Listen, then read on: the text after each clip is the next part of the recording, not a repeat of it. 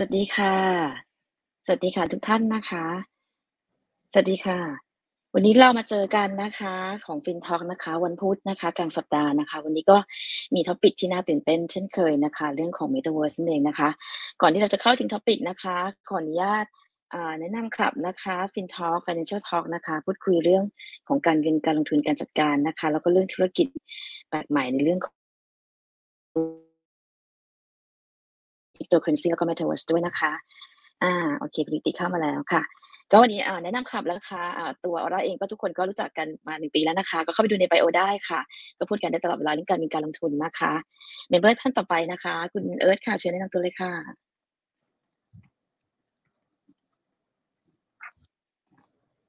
โอเคฮัลโหลครับครับ สวัสดีครับ ครับ ผมชื่อเอิร์ธนะครับ ก็อ่าผมเป็นผู้แนะนำการลงทุนนะครับ แล้วผมก็มีเขียนเพจเกี่ยวกับคริปโตดีฟานะครับ แล้ววันนี้ก็ต้องมาขอฟังหน่อยนะครับ ว่าวันนี้เรื่องของ Metaverse นะครับ จะสร้างรายได้นะครับ ทั้งนักท่องเที่ยวทุกต่างๆนะครับ ในธุรกิจนะครับ ก็เดี๋ยวต้องรบกวนทางสปิเกอร์ทั้งหลายทั้งสามท่านด้วยนะครับ ขอบคุณค่ะเอิร์ธค่ะ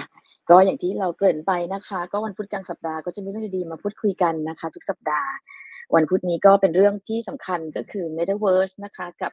การสร้างรายได้อย่างไรให้กับธุรกิจท่องเที่ยวนะคะ ก่อนที่จะเข้าถึงเนื้อหาสาระเพราะจริงๆแล้วเราก็พูดคุยกันเรื่องท่องเที่ยวกันมา ได้สักพักแล้วนะคะ แต่ในเรื่องเรื่องของการเปิดประเทศปิดประเทศตอนนี้ก็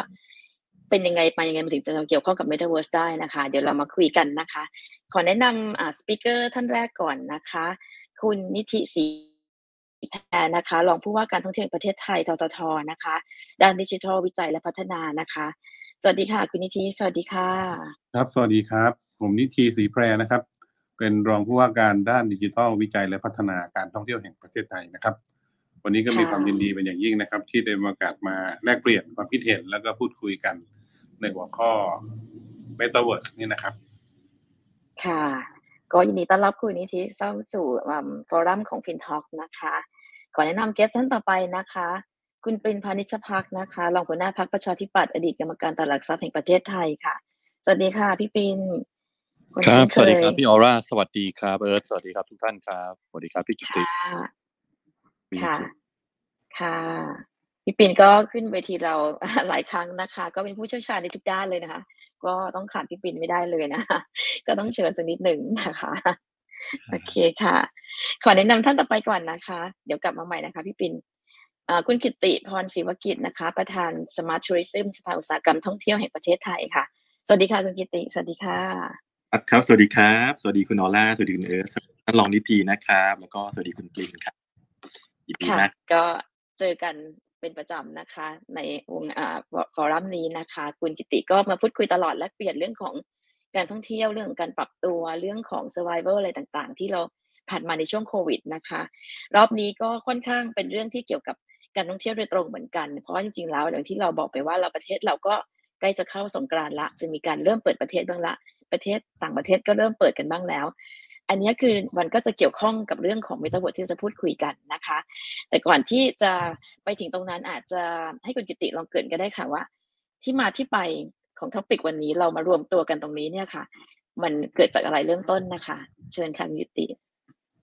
ครับก็ขออนุญาตเท้าความนะครับว่าเอ่อที่มาของของการพูดคุยกันวันนี้นะครับ เรื่อง Metaverse ว่าจะ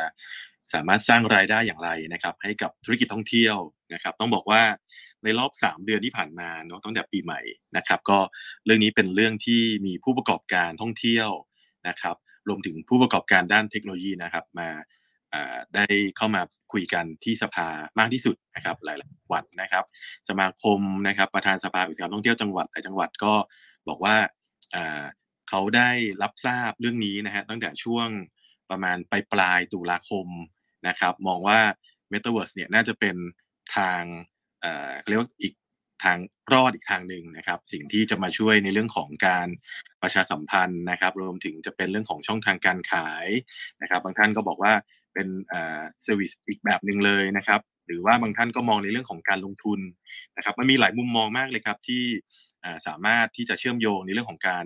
สร้างรายได้นะครับ การฟื้นฟูอุตสาหกรรมท่องเที่ยวนะครับ ก็เลยเป็นที่มาว่าผมก็เลยชวนคุณออร่านะมาพูดคุยกันนะครับ โดยที่เชิญนะครับสองท่านนะครับ ที่ต้องบอกว่าเป็นคนสำคัญนะครับที่น่าจะมีประสบการณ์มีไอเดียดีๆนะฮะมาแชร์กันนะครับ แน่นอนครับผู้ใหญ่ใจดีที่ผมได้มีโอกาสได้ร่วมงานนะฮะพี่นิทีสีแพรเนี่ยนะครับ เรารู้จักกันตั้งแต่หลายปีที่ผ่านมานะครับ จนท่านได้เป็นรองผู้ว่าการ การท่องเที่ยวแห่งประเทศไทยที่ดูแลทั้งในเรื่องของด้านดิจิทัลนะครับด้านวิจัยแล้วก็ด้านพัฒนาเนี่ยนะครับก็เป็นต้องบอกว่าเราทำงานคู่กันนะครับห้องอยู่ติดกันนะที่เราพานะครับที่ตึกทททนะครับ ก็เป็นเรียกว่าเป็นแกนแกนเขาเรียกว่าแกนแกนนำที่สำคัญนะครับ ที่จะพาผู้ประกอบการนะครับว่าเอ๊ะหากจะมีการพัฒนานะครับ หรือ ผู้การท่องเที่ยวเราจะเดินอย่างไรนะครับ ก็เลยเชิญพีทีมาเป็นท่านแรกนะครับ และแน่นอนครับคุณปรินนะครับ ก็ถือว่าเป็นคนหนุ่มไฟแรงนะครับ ที่มีความรู้ความเข้าใจในเรื่องของการเงินนะครับเรื่องของด้านธุรกิจนะครับ รวมถึงท่านก็เป็นผู้ประกอบการในอุตสาหกรรมท่องเที่ยวด้วยนะฮะก็เลยเป็นอีกหนึ่งคนที่ผมได้เรียนเชิญมาในวันนี้นะครับ มาแลกเปลี่ยนความคิดเห็นกันนะครับ ก็ขอบพระคุณนะฮะห้อง กลุ่มฟินทอลนะครับที่ได้จัดเซสชันดีๆ อีกครั้งหนึ่งนะครับ เราพูดคุยกันสักประมาณสักเดือนเดือนละครั้งสองเดือนครั้งอะไรอย่างเงี้ยเป็นตอนนี้ทางที่เราจะเริ่มเริ่มเดินขึ้นแล้วนะฮะจากที่เราบอกว่าเอ๊ะเปิดประเทศยังไรนะครับ แล้วก็เริ่มมีผ่อนคลายนโยบายในการเดินทางมากขึ้นเรื่อยๆนะครับ วันนี้น่าจะเป็นจุดที่สำคัญที่จะหักหัวขึ้นแล้วครับ ก็เป็นเวลาที่ดี ๆ มากครับ ขอบคุณมากครับ ขอบคุณค่ะเกติก็จริงๆเราก็เราก็พูดคุยกันตลอด ก็จริงๆ เห็นเป็นเรื่องสำคัญจริงๆ เพราะว่าธุรกิจท่องเที่ยวก็เป็นธุรกิจหนึ่งที่ทำให้ประเทศไทยไปต่อได้นะคะ จากวันนี้ที่เราพูดคุยแล้วแล้วเจอปัญหากันมาตั้งแต่ยุคยุคโควิดนะคะ ก่อนจะไปถึงที่ที่ที่ขออนุญาตพี่ปรินคะเป็นยังไงบ้างคะ Metaverse ของเราวันนี้พี่ปรินก็เป็นผู้มีประสบการณ์ ด้านหนึ่งเกี่ยวกับด้านนี้นะคะเมตาเวิร์สพี่ปรินแชร์นิดนึงเลยค่ะตอนนี้เมตาเวิร์สเราไปถึงไหนแล้ว แล้วก็เมืองไทยเราอาจจะมีโอกาสก้าวไปถึงเท่าเทียมกับต่างประเทศไหมคะ เชิญค่ะพี่ปรินค่ะครับขอบคุณครับพี่ออร่าครับก็จริงๆแล้ว ในเรื่อง Metaverse เนี่ยผมว่ามีหลายบริษัทในประเทศไทยตอนนี้นะครับที่เริ่มตื่นตัวจริง ๆ มีบางบริษัทก็ทำงานในด้านนี้มา2อสปีที่ผ่านมานี้นะครับจริงๆ ยกตัวอย่างอย่างบริษัทของคุณเสถียรนะครับที่ทำ Metaverse XR ซึ่งตัวแกเองมีประสบการณ์ในด้าน Virtual Reality ด้าน VR นะครับหรือแม้กระทั่งด้าน Augmented Reality AR เนี่ยมามาเป็น 10 ปีแล้วก็ว่าได้ แต่ในยุคก่อนๆเมื่อสัก let's say สมมติสัก5 6 7 8 ปีเนี่ยคนอาจจะยังไม่ตื่นตัวนักว่าเอ๊ะ โอกาสของไอ้ virtual reality หรือ VR ที่มันเป็นคล้ายๆ โลกเสมือนจริงเนี่ย มันจะมีอะไรที่ใช้ได้มากกว่าแค่เล่นเกมสนุกหรือเปล่านะครับ ถึงแม้ว่าในช่วงสเต็ปแรกนี่หลายคนก็โฟกัสไปที่ความสนุกสนาน entertainment นะครับ การให้การบริการในด้านความบันเทิงสนุกสนานต่างๆ แต่ว่าผมเชื่อว่าตัวเทคโนโลยีใหม่ๆ ที่เข้ามาเสริมเนี่ยมันจะทำให้ ตัว Metaverse หรือจักรวาลนรุมิตมันจะเป็นโลกใบที่สองหรือเป็น second world เป็นเป็นใบที่สองจริง ๆ ที่เกิดขึ้นได้ แล้วมันจะเป็นโอกาสมหาศาลระยะกลางระยะยาว แต่ทั้งนี้ทั้งนั้นแล้วนะครับ ถ้าเกิดยกตัวอย่างระยะสั้นเนี่ยผมเห็นบริษัทอย่างของพี่เสถียรปุ๊บก็มีของคุณโอภาสที่ทำตัว Metaverse Thailand ที่ก็เริ่มมีการซื้อขายที่ดินนะครับในโลกออนไลน์มีบริษัท กลุ่ม MQDC Group ที่ทางหัวหอกคือพี่บีนะครับลูกสาวของท่านธนินท์เจียรวนนท์นะครับ ก็ได้เป็นหัวหอกในการเรียกว่ามีมีบริษัท Translucia ซึ่งวันก่อนก็จับมือกับ partner ทั้ง 10 กว่าเจ้า ในการเปิดตัวโทเค็นนะครับเหรียญสกุลดิจิทัลที่ชื่อว่า Crown Token CWT ซึ่งอันนี้ก็เป็นการเปิดตัวที่อลังมากที่สุดอันหนึ่งที่ผมเห็นมาในในเมืองไทยที่เกี่ยวข้องกับ ตัว Metaverse นะครับเพราะว่าตัวตัวเหรียญโทเค็นอันเนี้ยมันเหมือนกับเป็นการ statement ที่เขาเขาพูดชัดๆว่าเขาจะสร้างวัฏจักรของกลุ่มเครือข่ายที่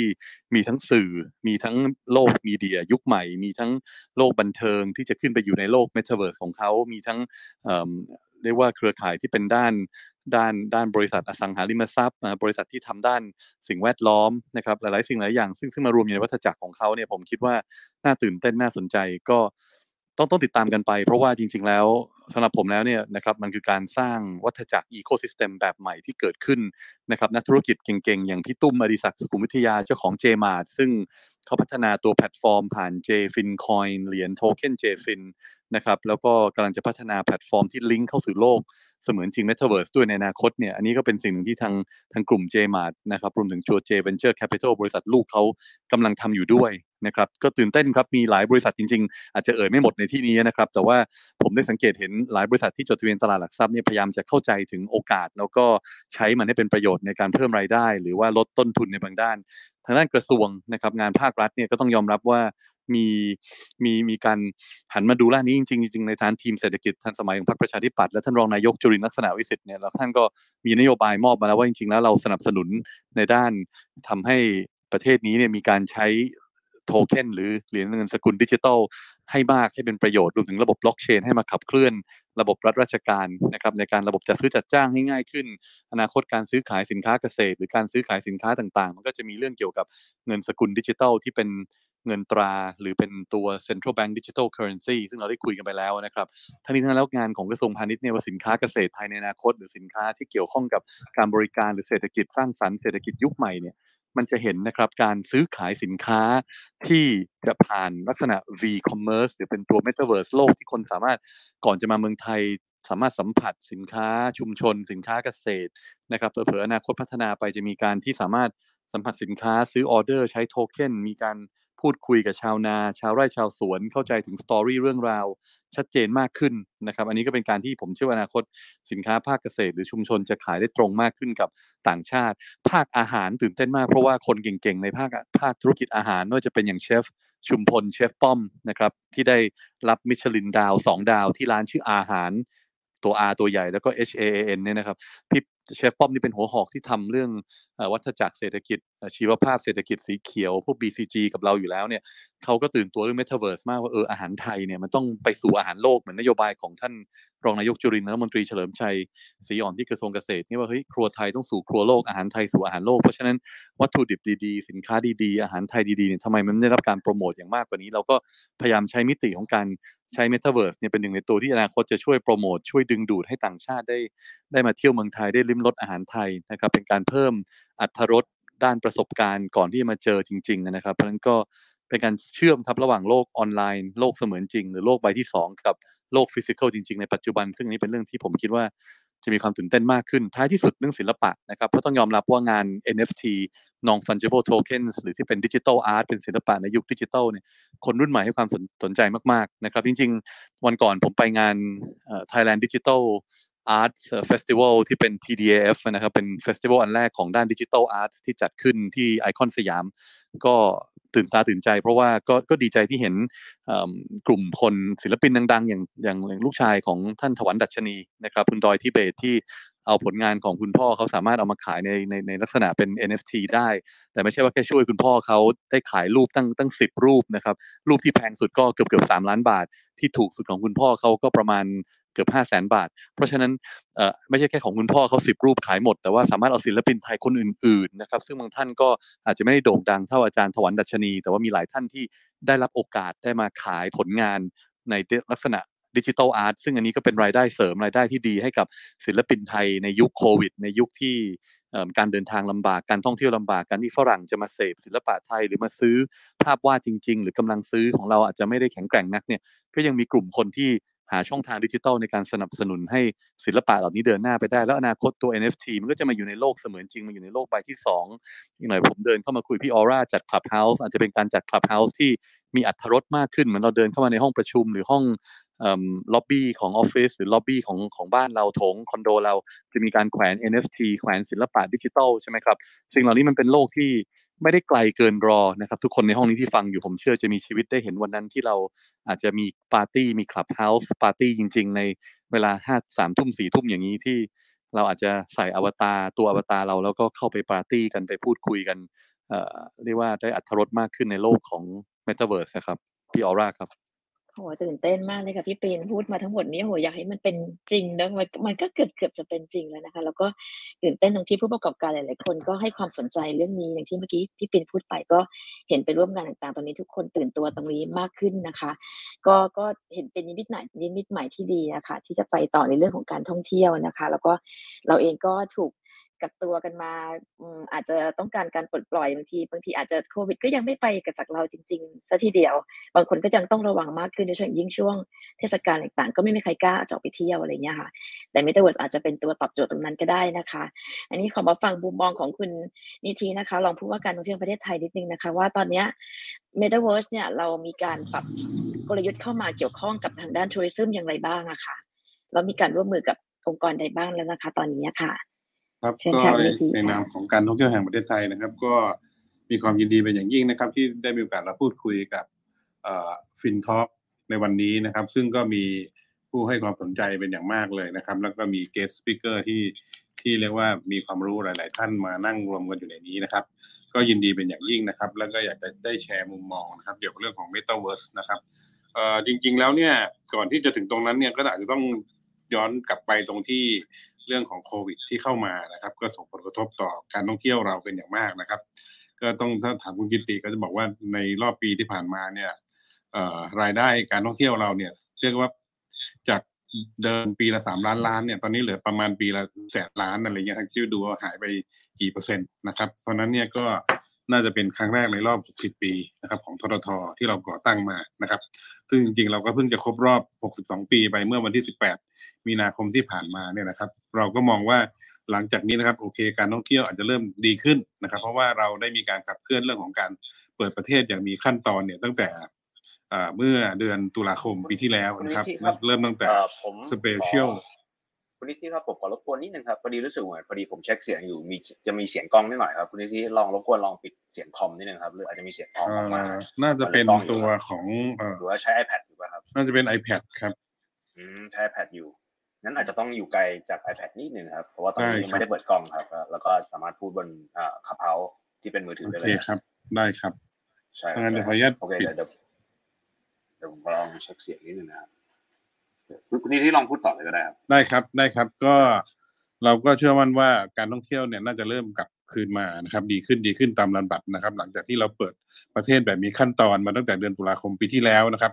ย้อนหลังไปไกลนิดนึงนะครับ เป็นแบบ STV Special Tourist Visa จนกระทั่งถึงกรกฎาคมนะครับ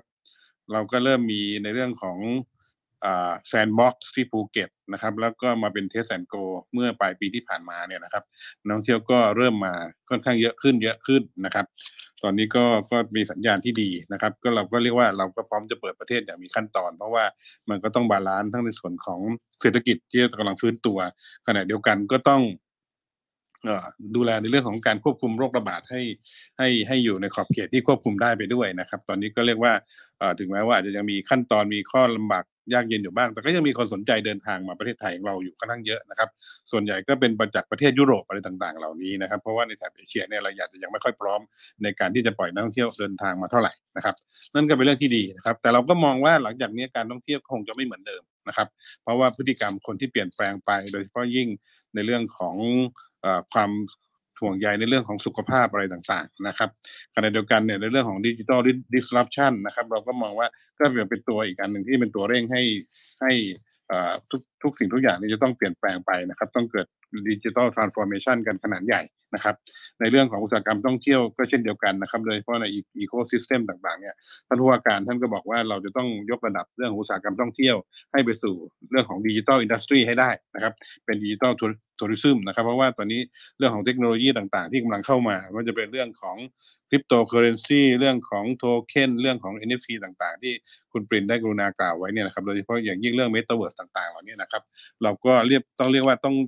เร่งขนาดใหญ่เพื่อให้ก้าวไปให้ทันกับเทคโนโลยีที่เปลี่ยนแปลงไปนะครับ คือการท่องเที่ยวแห่งประเทศไทยเนี่ยนะครับ เราก็เรียกว่าอยู่กับการเปลี่ยนแปลงมาโดยตลอดนะครับ 60 ปีที่ผ่านมาเราเจอวิกฤตต่างๆ มาอย่างต่อเนื่องนะครับ ซึ่งเราก็มั่นใจว่าเราก็สามารถพาประเทศไทย ผ่านพ้นวิกฤตไปได้นะครับ แล้วก็สามารถพาการท่องเที่ยวประเทศไทย การท่องเที่ยวของไทยเนี่ยกลับมาได้ในเวลาไม่ช้าเนี่ยนะครับ แต่แน่นอนนะครับว่าก็คงจะไม่ใช่ทรทแต่เพียงอย่างเดียวนะครับ ก็ต้องมีความร่วมมือจากผู้ประกอบการต่างๆ นะครับอย่างโดยเฉพาะผู้ประกอบการรุ่นใหม่อย่างคุณกิติเนี่ยนะครับ น่าจะเป็นกำลังสำคัญในการที่จะช่วยยกระดับและขับเคลื่อนต่อไปนะครับนี่ในส่วนของพฤติกรรมของนักท่องเที่ยวที่ไม่เหมือนเดิมเนี่ยนะครับแน่นอนเราก็คงต้องโฟกัสที่ว่าเราคงจะไม่เน้นจำนวนของนักท่องเที่ยวเหมือนเมื่อก่อนอีกต่อไปแล้วนะครับเมื่อก่อนเราเคยมีนักท่องเที่ยวเกือบถึง 40 ล้านคนนะครับ แต่ปีที่แล้วนี่เองเราอาจจะมีนักท่องเที่ยวเหลือแค่ประมาณหลักหมื่น นะครับ เรียกว่าน้อยกว่าตอนตั้งทททปีแรกซะอีกนะครับเพราะฉะนั้นเราก็ต้องมาคิดใหม่ว่าเออนักท่องเที่ยวอาจจะไม่เหมือนเดิมในปีหน้า ในปีนี้นะครับเราอาจจะได้นักท่องเที่ยวสักประมาณเอ่อสิบล้านคนนะครับหรือเปล่าก็ยังไม่แน่ใจนะครับ แต่เราต้องเป้าไว้ขนาดนั้น แต่เราจะพยายามให้รายได้เนี่ยกลับไปใกล้เคียงกับของเดิมให้มากที่สุดนะครับ ถึงแม้ว่าจะไม่ไม่ถึงครึ่งแต่เรื่องอะไรก็ตามทีแต่เราก็มั่นใจว่า ด้วยด้วยด้วยด้วยนโยบายที่เราขับเคลื่อนอยู่เนี่ยก็จะเน้นในเรื่องของ spending เรื่องของกำลังใช้จ่ายของนักท่องเที่ยวนะครับ ซึ่งก็คงต้องมีการคัดเลือกกลุ่มนักท่องเที่ยวอย่างมีความแม่นยำมากขึ้นนะครับ ซึ่งก็มีตัวเลขให้เห็นมีสัญญาณให้เห็นว่า spending ของนักท่องเที่ยวอาจจะเริ่มสูงขึ้นอะไรต่างๆ เหล่านี้นะครับ เพราะว่านักท่องเที่ยวเนี่ยค่อนข้างจะคอนเซิร์นในเรื่องของสุขภาพแล้วก็เรื่องของใส่ใจในเรื่องของสิ่งแวดล้อมในเรื่องของ การมีประสบการณ์นะครับ เรื่อง experience เนี่ยเป็นเรื่องสำคัญ แล้วก็เรื่องของ storytelling ต่างๆ นะครับนั้นเราก็โฟกัสไปที่นักท่องเที่ยวกลุ่มที่มีกำลังซื้อสูงจริง ๆ ไม่ว่าจะเป็นกลุ่ม ก็เรียกว่าจะเป็น global wealth นะครับ ก็คือพวก คนที่มีความมั่งคั่งสูงนะครับ กลุ่มหนึ่งที่เราอาจจะพูดถึงบ่อยๆ ก็คือคนที่เป็น cryptocurrency holder นะครับพวกนี้ก็อาจจะเป็นกลุ่มหนึ่งที่มี potential ที่จะมาเที่ยวเมืองไทยนะครับ เพราะว่าตอนนี้เราก็พยายามจะปรับในเรื่องของ ecosystem ต่างๆ ให้ผู้ประกอบการให้สถานประกอบการต่างๆ มีความพร้อมในเรื่องของการรองรับที่จะทำธุรกรรมกับสิ่งเหล่านี้นะครับกลุ่ม wealthy pension กลุ่มผู้เกษียณอายุจากต่างประเทศนะครับ ประเทศไทยเป็นอันดับแรก ๆ ของกลุ่ม long stay แล้วก็กลุ่มผู้สูงวัยจากต่างประเทศที่จะมาพักผ่อน นะครับไม่ว่าจะเป็นแถวหัวหินแถวเชียงใหม่อะไรต่างๆนะครับขณะเดียวกันกลุ่มที่เป็น remote worker เนี่ยก็เริ่มเดินทางกันเข้ามาเยอะนะครับโดยเฉพาะกลุ่ม digital nomad เอยหรือกลุ่มที่คนที่ทำงานในเรื่องของดิจิตอลต่างๆนะครับขณะเดียวกันคนที่มีทักษะพิเศษต่างๆ ความเชี่ยวชาญพิเศษในเรื่องต่างๆเนี่ยก็ เดินทางเข้ามาอยู่ในเมืองไทยกันเยอะมากนะครับ เพราะฉะนั้นกลุ่มนี้นะครับก็จะเป็นกลุ่มสำคัญที่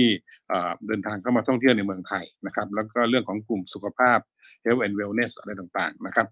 ซึ่งเพื่อการที่จะเข้าถึงกลุ่มนี้ได้เนี่ยนะครับ ก็ต้องมีการรองรับในหลาย ๆ เรื่องนะครับ เจอเทคโนโลยีดิจิตอลต่างๆ โดยเฉพาะยิ่งกลุ่มที่เป็น digital nomad นะครับ พวกนี้ก็จะเป็นกลุ่มหนึ่งที่ทั้งสนใจทั้งเรื่องคริปโตเคอเรนซีแล้วก็อาจจะมีเรื่องของการพัฒนาในเรื่องของเมตาเวิร์สด้วยนะครับ นี่พอพูดมาถึงเมตาเวิร์สเนี่ยนะครับ ก็มองว่ามันก็อาจจะเป็นสองมุมนะครับ มุมหนึ่งก็บอกเอ๊ะคนจะอยู่ในเมตาเวิร์สมากเกินไป จนไม่ออกมาเที่ยวในโลกจริงหรือเปล่า อยู่แต่ในโลกเสมือนจริง แต่ขณะเดียวกันทททเองเราอยู่กับความเปลี่ยนแปลงมาโดยตลอดนะครับ เราก็มั่นใจว่านี่ก็คืออีกโอกาสหนึ่ง นะครับ เพราะว่านี่ก็จะเป็น community ใหม่นะครับของคนรุ่นใหม่กลุ่มใหม่ ๆ ที่พร้อมจะใช้จ่ายนะครับ แล้วก็ขณะเดียวกันเนี่ยเราสามารถเข้าถึงเขาได้ด้วยนะครับ เมื่อเว็บ 3.0 มาถึงเนี่ยนะครับ ก็คงคงคงจะต้องเราก็คงต้องพัฒนาร่วมกันไปนะครับ เพราะตอนนี้ก็มีหลาย ๆ หน่วยงานเข้ามาพูดคุยกับทททนะครับไม่ว่าจะเป็นอนันดานะครับ เวลาเวิร์ดเอยหรือแม้กระทั่งของ อินเด็กซ์อะไรต่างเหล่านี้นะครับ ทุกคนก็พร้อมที่จะขับเคลื่อนไปกับทททนะครับ แต่เราก็มองว่าแน่นอนนะครับ ว่าเราก็อาจจะมีความร่วมมือในหลาย ๆ ระดับนะครับ เพราะว่าเรามองว่าหนึ่งก็เมตาเวิร์ดเนี่ยก็จะเป็น community ใหม่นะครับที่จะเกิดขึ้นนะครับที่มีคนเข้าไปอยู่เยอะๆนะครับแล้วก็แน่นอนนะครับอาจจะเป็น marketplace แห่งใหม่นะครับที่จะเกิดขึ้นนะครับเราก็คงจะมองว่าเมื่อเป็น marketplace มีคนอยู่ในนั้นเยอะๆเนี่ยเราก็คงจะต้องดึงผู้ประกอบการท่องเที่ยวไทยเข้าไปนะครับ ส่วนหนึ่งนั้นเราอาจจะมองในหลายระดับเหมือนกันนะครับ ว่าเช่นในบางเมตาเวิร์ดเราอาจจะเข้าไปแค่โฆษณานะครับ ประเทศไทยนะครับนำเสนอภาพนำเสนอ content ต่างๆ แล้วถ้าเกิดเขาสนใจนะครับเขาก็อาจจะคลิกเข้าไปดูหรืออะไรแบบนี้นะครับ เราก็คงจะนำเสนอในรูปแบบของเอ่อ visualization ต่างๆ ต่อไปนะครับ หรือในบางที่ในบางบางเมตาเวิร์สเราอาจจะเข้าไปซื้อที่นะครับ แล้วก็ไปตั้ง ไทย pavilion เป็นไทย TAT officeสาขาเมตาเวิร์สนะครับ แล้วก็ให้บริการข้อมูลข่าวสารนำเสนอบริการต่างๆ เชื่อมต่อกับผู้ประกอบการในเมืองไทยนะครับ ใครที่สนใจอยากจะดูอะไรนะครับ ก็อาจจะมานำเสนอนะครับ ผู้ประกอบการก็อาจจะนำเสนอห้องพักที่มีวิวที่ไม่เหมือนใครนะครับ เป็นเวสเป็นวิวที่แบบว่าเฉพาะที่นี่เท่านั้นถึงจะมองเห็นอะไรต่าง ๆ เหล่านี้นักท่องเที่ยว สนใจเข้าไปดูแล้วถ้าเกิดสนใจอยากไปพักก็สามารถทำธุรกรรมต่างๆ ได้ สามารถมี transaction อะไรต่างๆ เราได้เหล่านี้ได้นะครับ เราก็มองว่าสิ่งเหล่านี้มันก็ทำให้นอกเหนือจากประสบการณ์แล้วนะครับ ก็สามารถ call to action ได้ทันทีนะครับขณะเดียวกันนี้ก็เริ่มมีหลาย ๆ จังหวัดหลาย ๆ พื้นที่ หรือบางบางเมตาเวิร์ดบางราย ก็เป็นเมตาเวิร์ดประเทศไทยเมตาเวิร์ดภูเก็ตเมตาเวิร์ดสมุยอะไรต่างๆ เหล่านี้นะครับ ผมก็มองว่ามันก็เป็นโอกาสอีกเช่นเดียวกันนะครับ ที่เราจะไปร่วมขับเคลื่อนกับคนเหล่านั้น เพื่อที่จะยกระดับให้อุตสาหกรรมท่องเที่ยวของไทยเนี่ยก้าวไปสู่ดิจิทัลนะครับขณะเดียวกันในเรื่อง NFT ก็เช่นเดียวกันนะครับ หลายคนก็พูดถึงว่าเป็นเกี่ยวกับเรื่อง art collection เป็นเรื่อง rare item ต่างๆนะครับเราก็มองว่าเป็นโอกาสดีที่จะช่วยสร้างมูลค่าเพิ่มให้กับชุมชน community ต่างๆ เพราะว่า local community ต่างๆ เหล่านี้นะครับเขาก็อาจจะมีงาน handicraft งานศิลปะหัตถกรรมอะไรต่างๆ ที่คุณ พ่อคุณแม่คุณปู่คุณคุณลุงคุณป้าต่างๆ ที่ได้ทำขึ้นมานะครับ แต่อาจจะไม่มีโอกาสได้เผยแพร่นะครับ เพราะนั้นเนี่ยเราก็อาจจะมีการจอยกับหรือโคโคกับ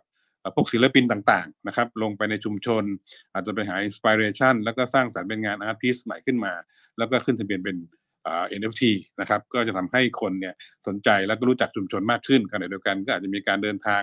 ตามรอยศิลปินไปนะครับ เพื่อไปเก็บเก็บ NFT อะไรต่างๆนะครับ คือนอกเหนือจะอาจจะได้ Art Collection แล้วเราก็จะมองว่าอาจจะเป็น Experience Collection อย่างหนึ่งด้วยนะครับที่จะที่จะเป็นประสบการณ์ที่ไม่เหมือนใครแล้วก็สามารถเอาไปโชว์ไปอวดกันได้นะครับในแพลตฟอร์มต่าง ๆ นะครับ ซึ่งเราก็อาจจะมีการได้พูดคุยกันไปบ้างแล้ว อย่างเช่น z i p m e c หรืออะไรแบบนี้นะครับ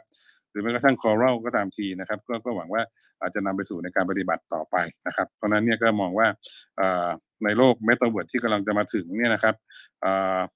ที่ นอกเหนือจากจะได้เป็นการส่งมอบประสบการณ์แปลกใหม่ ให้นักท่องเที่ยวได้มีโอกาสสัมผัสก่อน แล้วก็ดึงดูดใจให้มาเมืองไทยเนี่ยนะครับ แล้วเนี่ยถึงแม้ว่าจะยังไม่มานะครับ อาจจะ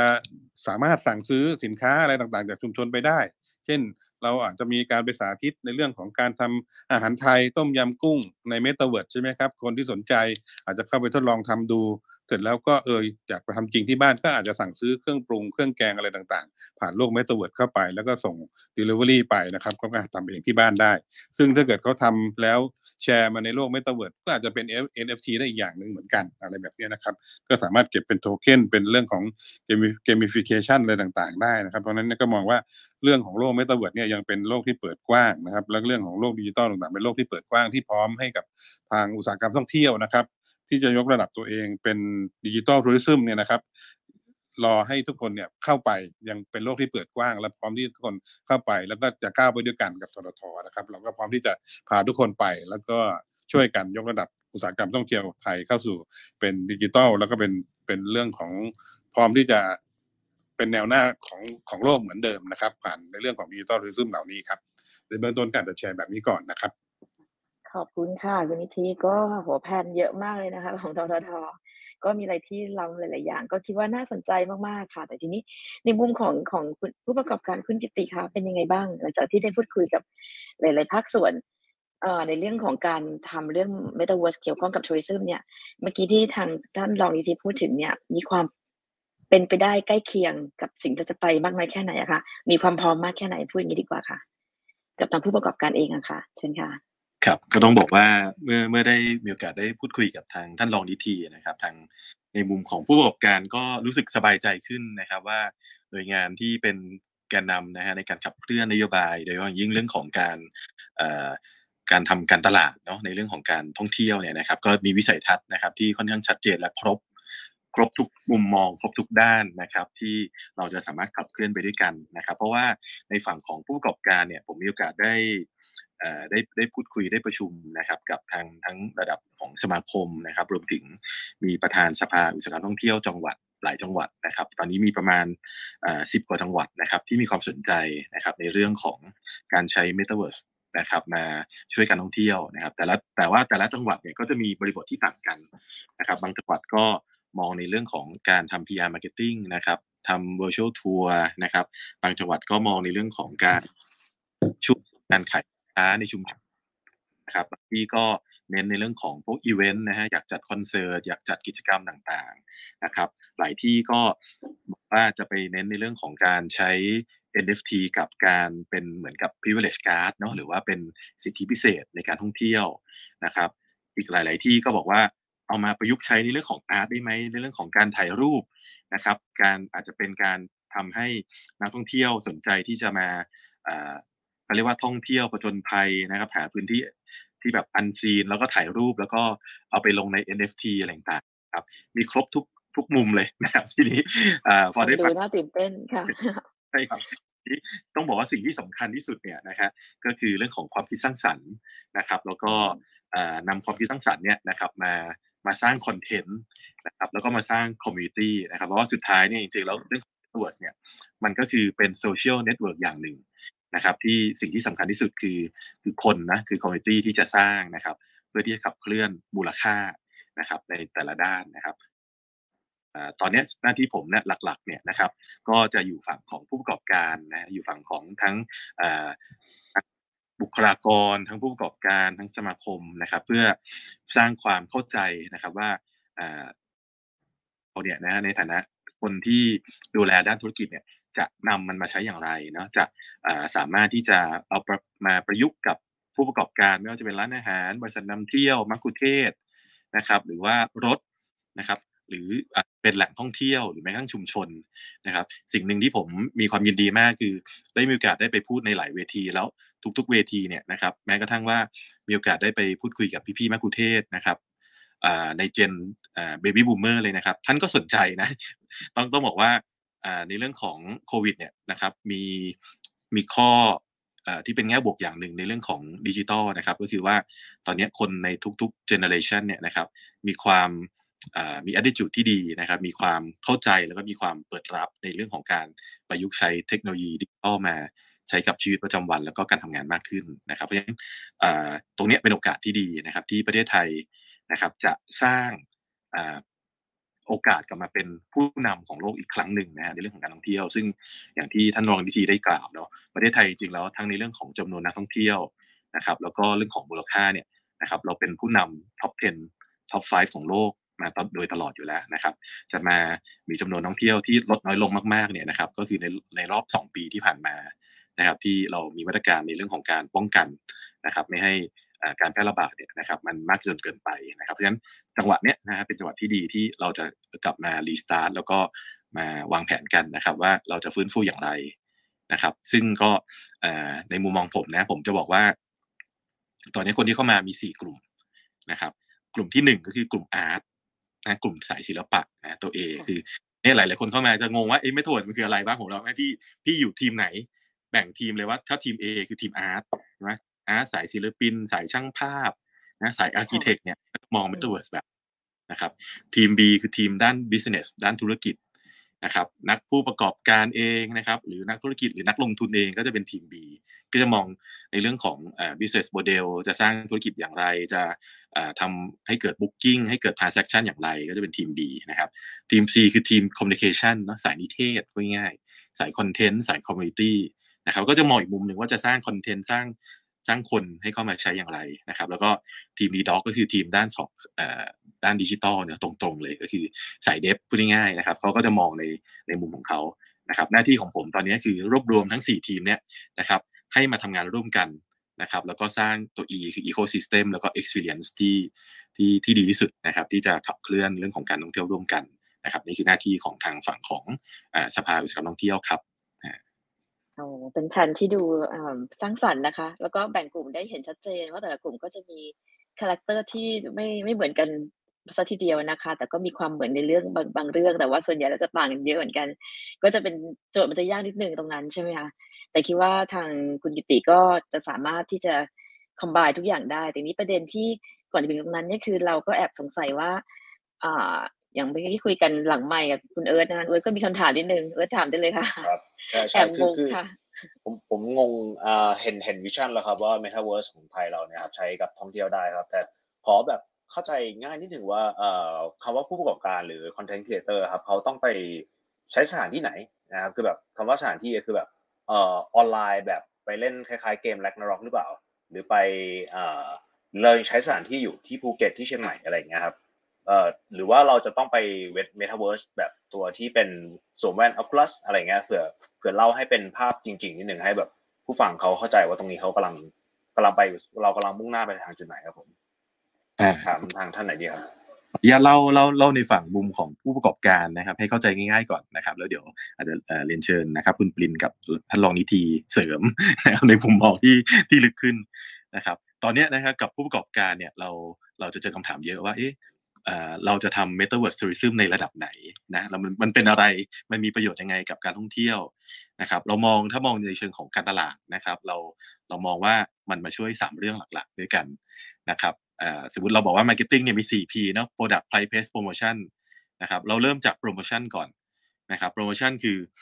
เมตาเวิร์สเนี่ยจะเป็นเครื่องมือที่ดีมากๆ ในเรื่องของการส่งเสริมการตลาด เป็นเครื่องมือการสื่อสารการตลาดนะครับโดยเฉพาะอย่างเรื่องของการเล่าเรื่องนะครับให้น่าสนใจนะครับ เปลี่ยนประสบการณ์ในการที่รู้จักแหล่งท่องเที่ยวจากมองจากมุมนอกใช่ไหมครับ มองภาพมองวิดีโอนะครับ กลายเป็นมองจากข้างในเลยไปอยู่ศูนย์กลางของแหล่งท่องเที่ยวนะครับ ไปเรียนรู้ไม่ว่าจะเป็นรูปแบบของวิดีโอนะครับ เป็น virtual tour เป็น virtual อะไรก็แล้วแต่นะครับ อันนี้คืออทำให้เกิดมุมมองของการสื่อสารการตลาดนะครับ หรือว่าร้านอาหารนะครับ อาจจะมีการดีไซน์ว่ามีการรับประสบการณ์ตั้งแต่การเก็บเกี่ยวในเรื่องของ วัตถุดิบนะครับ มาปรุงอาหารมาทำอะไรต่างๆซึ่งตรงนี้ก็จะเป็นเครื่องมือที่ทำให้เกิดอัตรสมากขึ้นนะครับในเรื่องของ PR อ่าในเรื่องของ PR marketing เนาะนะครับอ่าเลเวลที่2เนี่ยนะครับหลังจากการตลาดแล้วก็เป็นช่องทางการขายนะครับเป็น press เป็น channel นะครับเพราะฉะนั้นหลาย ๆ ที่อย่างพื้นที่ 3 จังหวัดภาคใต้เนี่ยก็มาคุยกับผมว่านักเที่ยวอาจจะไปไม่เยอะยังไม่ไม่มีคนเดินทางเข้าไปเยอะมากนักเนี่ยนะครับเอามาช่วยในเรื่องของการเป็นแหล่งเป็นเป็นเป็นเพรสในการซื้อขายสินค้าได้ไหม นะครับ ตรงนี้เราก็ทำได้นะครับ นอกจากในสามจังหวัดภาคใต้แล้วเนี่ยในการท่องเที่ยวในเรื่องของชุมชนต่างๆ ที่อยู่ห่างไกลนะครับ เราก็สามารถที่จะให้เขาเข้ามาเที่ยวแล้วก็หรือว่าได้ได้มาเห็นสื่อของเราเนี่ยแล้วก็เกิด transaction ในการซื้อขายได้นะเพราะฉะนั้นก็เป็นฟีเจอร์ที่ 2 เรื่อง price นะครับตัวที่3เนี่ยก็คือเรื่องของตัว product เองนะครับ ปัจจุบันเนี่ยจริงๆแล้วในต่างประเทศเนี่ยก็เริ่มมีหลายหลายกิจกรรมนะครับที่เอากิจกรรมเรื่องของการ ทำ virtual tour เนี่ยนะครับหรือว่าเที่ยวทิปเนี่ยนะฮะที่เราเที่ยวทิปกันเนี่ยนะครับสร้างเป็น product และ service ในตัวของมันเองนะครับในเมืองไทยในกลุ่มของพวกเราเองนะกลุ่มผมก็เริ่มมีการคุยกันในขับเฮาส์เสร็จนะเดี๋ยวเราไปเจอกันในในเมตาเวิร์สนะครับพาไปเที่ยวนะใครชำนาญที่ไหนนะครับ ก็พาไปเที่ยวเมืองนั้นไปเที่ยวจังหวัดนั้นนะครับ ล่าสุดผมมีโอกาสได้ไปพบกับผู้เชี่ยวชาญที่อิหร่านนะเราก็นัดกันเดี๋ยวเราจะไปเที่ยวอิหร่านบ้าง เนียเกาหลีใต้อะไรก็ไปมาแล้วนะครับเราก็นัดกันแล้วก็พาไปเที่ยวกันนะครับ ตรงนี้ก็เป็นอีกสิ่งหนึ่งที่ทำให้เกิดขึ้นได้นะครับ ซึ่งทั้ง 3 สิ่งนี้มันน่าจะเกิดถ้าเอามาเรียงกันเนี่ยตั้งแต่เรื่องของตัวพวกโปรโมชั่นน่าจะเกิดก่อนเนาะแล้วก็มาเป็นเรื่องของเพรสแล้วก็มาเป็นเรื่องของ Product นอกจากนั้นสิ่งที่เอามาทำได้ในหลายพื้นที่ก็คือเอามาเป็นในเรื่องของการระดมทุนก็ได้นะครับ ในหลายหลายประเทศก็เริ่มทำแล้วนะครับ ระดมทุนให้เกิดการสร้างโรงแรมหรือหรือแหล่งท่องเที่ยว นะครับกับอีกอันนึงก็คือเอามาขายเป็น NFT สำหรับเป็นสิทธิพิเศษเนาะเป็น pass พิเศษ หรือเป็น privilege ในการเดินทาง ตรงนั้นก็สามารถทำได้นะครับก็ในมุมมองผมประมาณนี้นะครับที่เอามาเป็นรูปแบบในในในการทำธุรกิจที่จับต้องได้ครับครับเป็นเชิญท่านอื่นเลยหมายความว่าเราจะต้องมีการใส่แว่นออคูลิสตลอดเวลาเพื่อจะเข้าไปถึงตรงนั้นใช่ไหมคะคือในมุมมองของคิดถึงว่าเราเป็นผู้บริโภคเนะ เราอยากจะไปเที่ยวที่ที่เราไม่ได้สามารถเดินทางเข้าถึงได้เราก็ใช้วิธีการทำแบบอย่างนั้นถูกต้องใช่ไหมคะต้องต้องบอกว่าที่จริงแล้วการการเข้าสู่ Metaverse เนี่ยมันมันเข้าได้หลายหลายหลายแบบหลายระดับนะครับ จริงแล้วเป้าเป้าเป้าหมายแรก ๆ เลยเนี่ยที่เราทำเนี่ยพยายามที่จะให้มีการเข้าถึงด้วยนะครับ ที่เปิดกว้างไม่ว่าจะเป็นผ่านโทรศัพท์มือถือนะครับแม้กระทั่ง PC นะครับ แล้วก็ไปจนถึงคือมันคงมีสามระดับเนาะคือใช้ใช้ใช้คอมพิวเตอร์แล้วกันเนาะอันที่สองคือใช้อุปกรณ์มือถือนะครับอันที่สามคือใช้ตัวแว่น VR เลยนะครับ เราพยายามที่ออกแบบให้มันกว้างที่สุดนะครับยกตัวอย่างเช่นแม้กระทั่งเราเราบอกว่าให้ดูเป็นภาพแบบหมุนไปหมุนมาได้เนี่ยนะครับ จริงๆเราใช้มือถือยกตัวอย่างเราใช้ตัวเข้าไปในเข้าไปใน YouTube VR นะครับถ้าเราเซิร์ชคำว่า VR จุดๆเนี่ยนะครับ มันจะมีโหมดที่ให้เรากด ปุ่มเป็นคล้ายๆรูปแว่นเนี่ยนะครับแล้วมันจะเกิดโหมดที่เป็นแบบรูปกลมๆเนี่ยนะครับแล้วเราสามารถที่จะใช้ box นะครับ ใช้อุปกรณ์ที่ง่าย ๆเลยนะครับ ผมผมซื้อมาตั้งแต่กล่องกระดาษกิติมีอุปกรณ์สาธิตจริงๆมีนะเดี๋ยวผมวิ่งลงไปเอาข้างล่างมาให้น่าสนใจค่ะครับมันมีตั้งแต่อุปกรณ์สามสิบกว่าบาทนะครับเจ็ดสิบบาทสี่ร้อยบาทจนถึงหมื่นจนถึงแสนนะครับ ในหลาย ๆ กลุ่มก็สามารถที่จะเข้าถึงเรื่องของ Metaverse Tourism ได้นะครับ อย่างใกล้เคียงกันนะฮะอันนี้ต้องเรียนอย่างนี้แล้วกันนะครับ ขอบคุณค่ะ ก็ก็เห็นภาพนะเออหมดคำถามไหมคะเรื่อง การที่จะเข้าไปถึงจุดตรงนั้น ก็แปลว่าเราอาจจะไม่ได้ใช้ VR อย่างเดียวเราก็อาจจะมีเครื่องมือเครื่องไม้เครื่องมือตัวอื่นด้วยที่จะเข้าถึงได้นะคะคุณนิธิคะมีอะไรมีมีอะไรเสริมไหมคะเพราะเมื่อกี้คุยกันไปเยอะมากเหมือนกันเกี่ยวกับแผนที่จะไปอะค่ะ แต่นี้เราเองเราก็อยากจะมองอะไรที่มันจับต้องได้ว่า ตอนนี้ถ้าเกิดสมมติเราเป็นผู้บริโภคเนี่ย อยากจะเข้าไปในจุดที่มันเข้าไปไม่ถึงเนี่ย มันมีชูอะไรบ้างที่เราจะไปถึงตรงนั้นได้ โดยที่ไม่มีความยุ่งยากในการติดตั้งหรืออะไรอย่างเงี้ยค่ะ ก็เลยเมื่อกี้ลองถามคุณนิธิไป แล้วก็ในมุมนั้นก็ก็น่าเดี๋ยวรอคุณกิติเอาอะไรมานำเสนอนะคะ แต่ถ้าเป็นทางในมุมของของของของคุณนิติยาค่ะในมุมของที่จะบอกผู้ประกอบการเองว่า ถ้าสนใจที่จะเริ่มมาทำธุรกิจนี้เนี่ยจะต้องมีการปรับตัวแล้วต้องมีการเตรียมตัวยังไงบ้างแล้วมีเครื่องมืออะไรบ้างไหมคะ ครับค่ะก็เชิญในค่ะส่วนของทรทนะครับ เราเอ่อในแง่ของเทคนิควิธีการเนี่ยเชื่อว่าคุณกิติก็ได้อธิบายไปค่อนข้างชัดเจนแล้วนะครับเอ่อเราก็คงจะต้องมองว่าว่ารูปแบบเนี่ยมันก็คงต้องขึ้นอยู่กับกลุ่มเป้าหมายด้วยเนาะว่าถ้าเพราะจริงๆเนี่ยเราก็มองว่าเอ่อทรประเทศไทยเนี่ยท่านถ้าเราเราเราเราไม่ได้วิเคราะห์ตัวเองเนี่ยบางทีเราก็รู้สึกว่าเราเป็น destination ของคนรุ่นเก่านะครับ คนรุ่นพ่อรุ่นแม่ รุ่นตารุ่นยายนะครับ ที่ที่มาท่องเที่ยว แล้วก็คือสัมผัสความสวยงาม ในในรูปแบบเดิมๆที่เราเคยมีใช่ไหมครับไม่ว่าจะเป็นวัฒนธรรมรอยยิ้มอาหารการกินอะไรต่างๆนะครับเราก็มุ่งหวังที่จะเปิดกลุ่มใหม่ๆนะครับคนรุ่นใหม่ที่อย่างเป็นพวก cryptocurrency holder หรือแม้กระทั่ง Gen Z Gen Alpha อะไรต่างๆนะครับเพราะนั้นเนี่ยเราก็มองหมดว่าเอ่อ Metaverse เนี่ยอาจจะมาในรูปแบบของเกมนะครับซึ่งอาจจะเล่นใน PC เล่นในมือถือเล่นเล่นในอ่อ iPad อะไรต่างๆนะครับอ่อซึ่ง ขณะเดียวกันเมสโซดที่มันเสมือนจริง อย่างเช่น ที่ต้องใส่แว่นอะคูรัสแล้วทุกคนสามารถเดินเข้าไปได้ รู้สึกเหมือนเข้าไปในที่จริง ๆ นะครับ เข้าไปมีทั้ง VR AR หรือการเป็น Mixed Reality อะไรต่างๆเหล่านี้ MR อะไรต่างๆเหล่านี้นะครับ ผมว่ามันก็ก็ก็ขึ้นอยู่กับเทคโนโลยีด้วย แล้วก็งบประมาณด้วยนะครับ แต่ในในส่วนของผู้ประกอบการนั้นเนี่ยแน่นอนนะครับ ว่าเราก็คงต้องมองในเชิงของคอนเทนต์แล้วก็ value นะครับว่าเอ่อ คอนเทนต์เนี่ยของเราก็ต้องต้องนำส่งมอบประสบการณ์ที่ดี และแตกต่างจากคนอื่น ไม่เหมือนใครจริง ๆ นะครับ เพราะว่าถ้าเกิดว่าคือคือในเชิงเทคโนโลยีมันอาจจะสร้างภาพเสมือนจริงขึ้นมาได้ในทุกที่อยู่แล้วนะครับ แต่ในความเป็นจริงอ่อคนที่ที่เขาอยากจะไปเนี่ยเขาก็คงอยากจะเห็นของจริงที่มันแตกต่างนะครับ เพราะนั้นเนี่ยมันก็มีของที่เป็นทั้ง tangible value หรือ intangible อะไรต่างๆ เหล่านี้นะครับไม่ว่าจะเป็นเรื่องของชุมชน นะครับที่มีศิลปหัตถกรรมที่ไม่เหมือนใครนะครับ มีภูมิปัญญาชาวบ้านที่สามารถถ่ายทอดความรู้ถ่ายทอดประสบการณ์ต่างๆ รวมทั้งวิถีชีวิตประเพณีอะไรต่างๆ ซึ่งอาจจะหาดูได้ในส่วนที่เป็นบางช่วงบางเวลาเท่านั้นนะครับ แล้วก็ต้องจำกัดจำนวนอะไรต่างๆ เหล่านี้นะครับ เพราะนั้นเนี่ยในแง่รูปแบบเนี้ยททเราไม่ได้ติดอยู่แล้ว แต่เรามองในเรื่องของคอนเทนต์แล้วก็เรื่องของ experience ที่จะส่งมอบให้กับนักท่องเที่ยวมากกว่านะครับ แล้วก็แน่นอนการเตรียมพร้อมเนี่ยนะครับ ก็ ก็อาจจะต้องเราก็ต้องคงต้องไปให้ความรู้ทั้ง reskill upskill ผู้ประกอบการนะครับ ว่าการจะเข้าสู่เรื่องของ NFT แล้วก็โลก Metaverse นั้นเนี่ยก็คงต้องมีเทคโนโลยีบางบางอย่างที่เขาจะต้องเรียนรู้ แล้วก็สามารถเข้าไปทำธุรกิจในโลกเสมือนจริงเหล่านั้นได้นะครับ ตัวนี้ก็อาจจะเป็นเรื่องทั้งที่เป็นหน้าบ้านนะครับ ในแง่ของการตกแต่งให้เกิดความสวยงามในส่วนของหลังบ้านเรื่องของการเชื่อมต่อโปรแกรมเชื่อมต่อข้อมูลอะไรต่างๆ นี่ก็เป็นเรื่องจำเป็น เช่นเดียวกันนะครับ ตรงนี้เราก็มองว่าก็คงต้องช่วยยกต้องรีบยกระดับผู้ประกอบการในอุตสาหกรรมท่องเที่ยวให้เข้าใจ แล้วก็เห็นความสำคัญในเรื่องต่างๆ เหล่านี้ครับขอบคุณค่ะ โอเคค่ะ ก็พี่ปินคะเป็นไงบ้างคะถ้าเราจะถามพี่ปินในแง่มุมของเมื่อกี้เราคุยเรื่องภาคภาครัฐภาพรวมไปทีนี้ถ้าถามพี่ปินในเรื่องของมุมผู้ประกอบการร้านอาหารเป็ด Four Seasons ของพี่ปินนะคะเราจะมีวิธีการยังไงที่ทำให้ Metaverse เข้ามาเข้าถึง เป็ด Four Seasons ได้ง่ายขึ้นไหมคะพี่ปินคือจริงๆมันเป็นมันก็เป็นเครื่องไม้เครื่องมือหนึ่งนะครับ ที่ผมเชื่อว่านักการตลาดที่ฉลาดเฉลียวในการใช้เครื่องไม้เครื่องมือใหม่ที่เป็น tools ใหม่ในการทำการตลาดแบบนี้เนี่ยอาจจะเข้าถึงได้ คือ แต่สิ่งหนึ่งที่พี่อยากจะขอเอ่อเรียกว่าทีนี้เป็นภาพใหญ่ที่เกี่ยวเชื่อมโยงกับภาครัฐด้วยนะครับก็อยากทุกท่านได้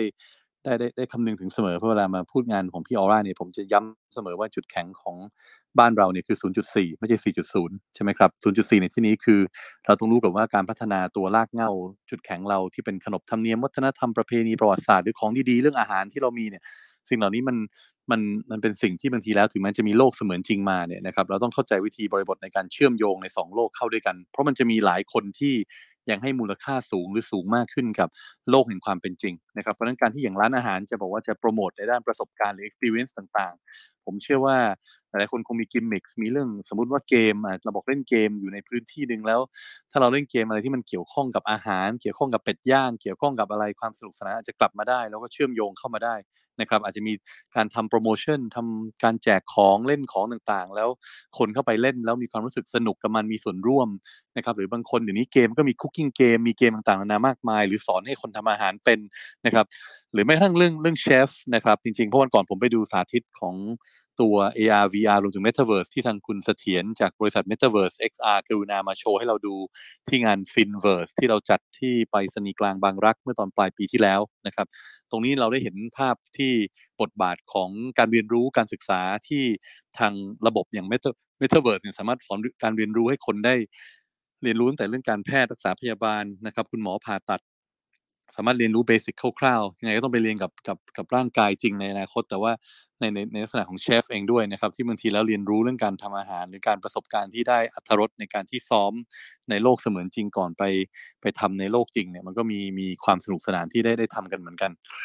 ส่วนเรื่องโปรโมชั่นผมมันจะมีหลายกิมมิคที่ทำได้เลยครับ ที่อาจจะเชื่อมโยงเข้าไปในเรื่องระบบบล็อกเชนในเรื่องตัวโทเค็นที่อาจจะต้องเอามาใช้เพื่อให้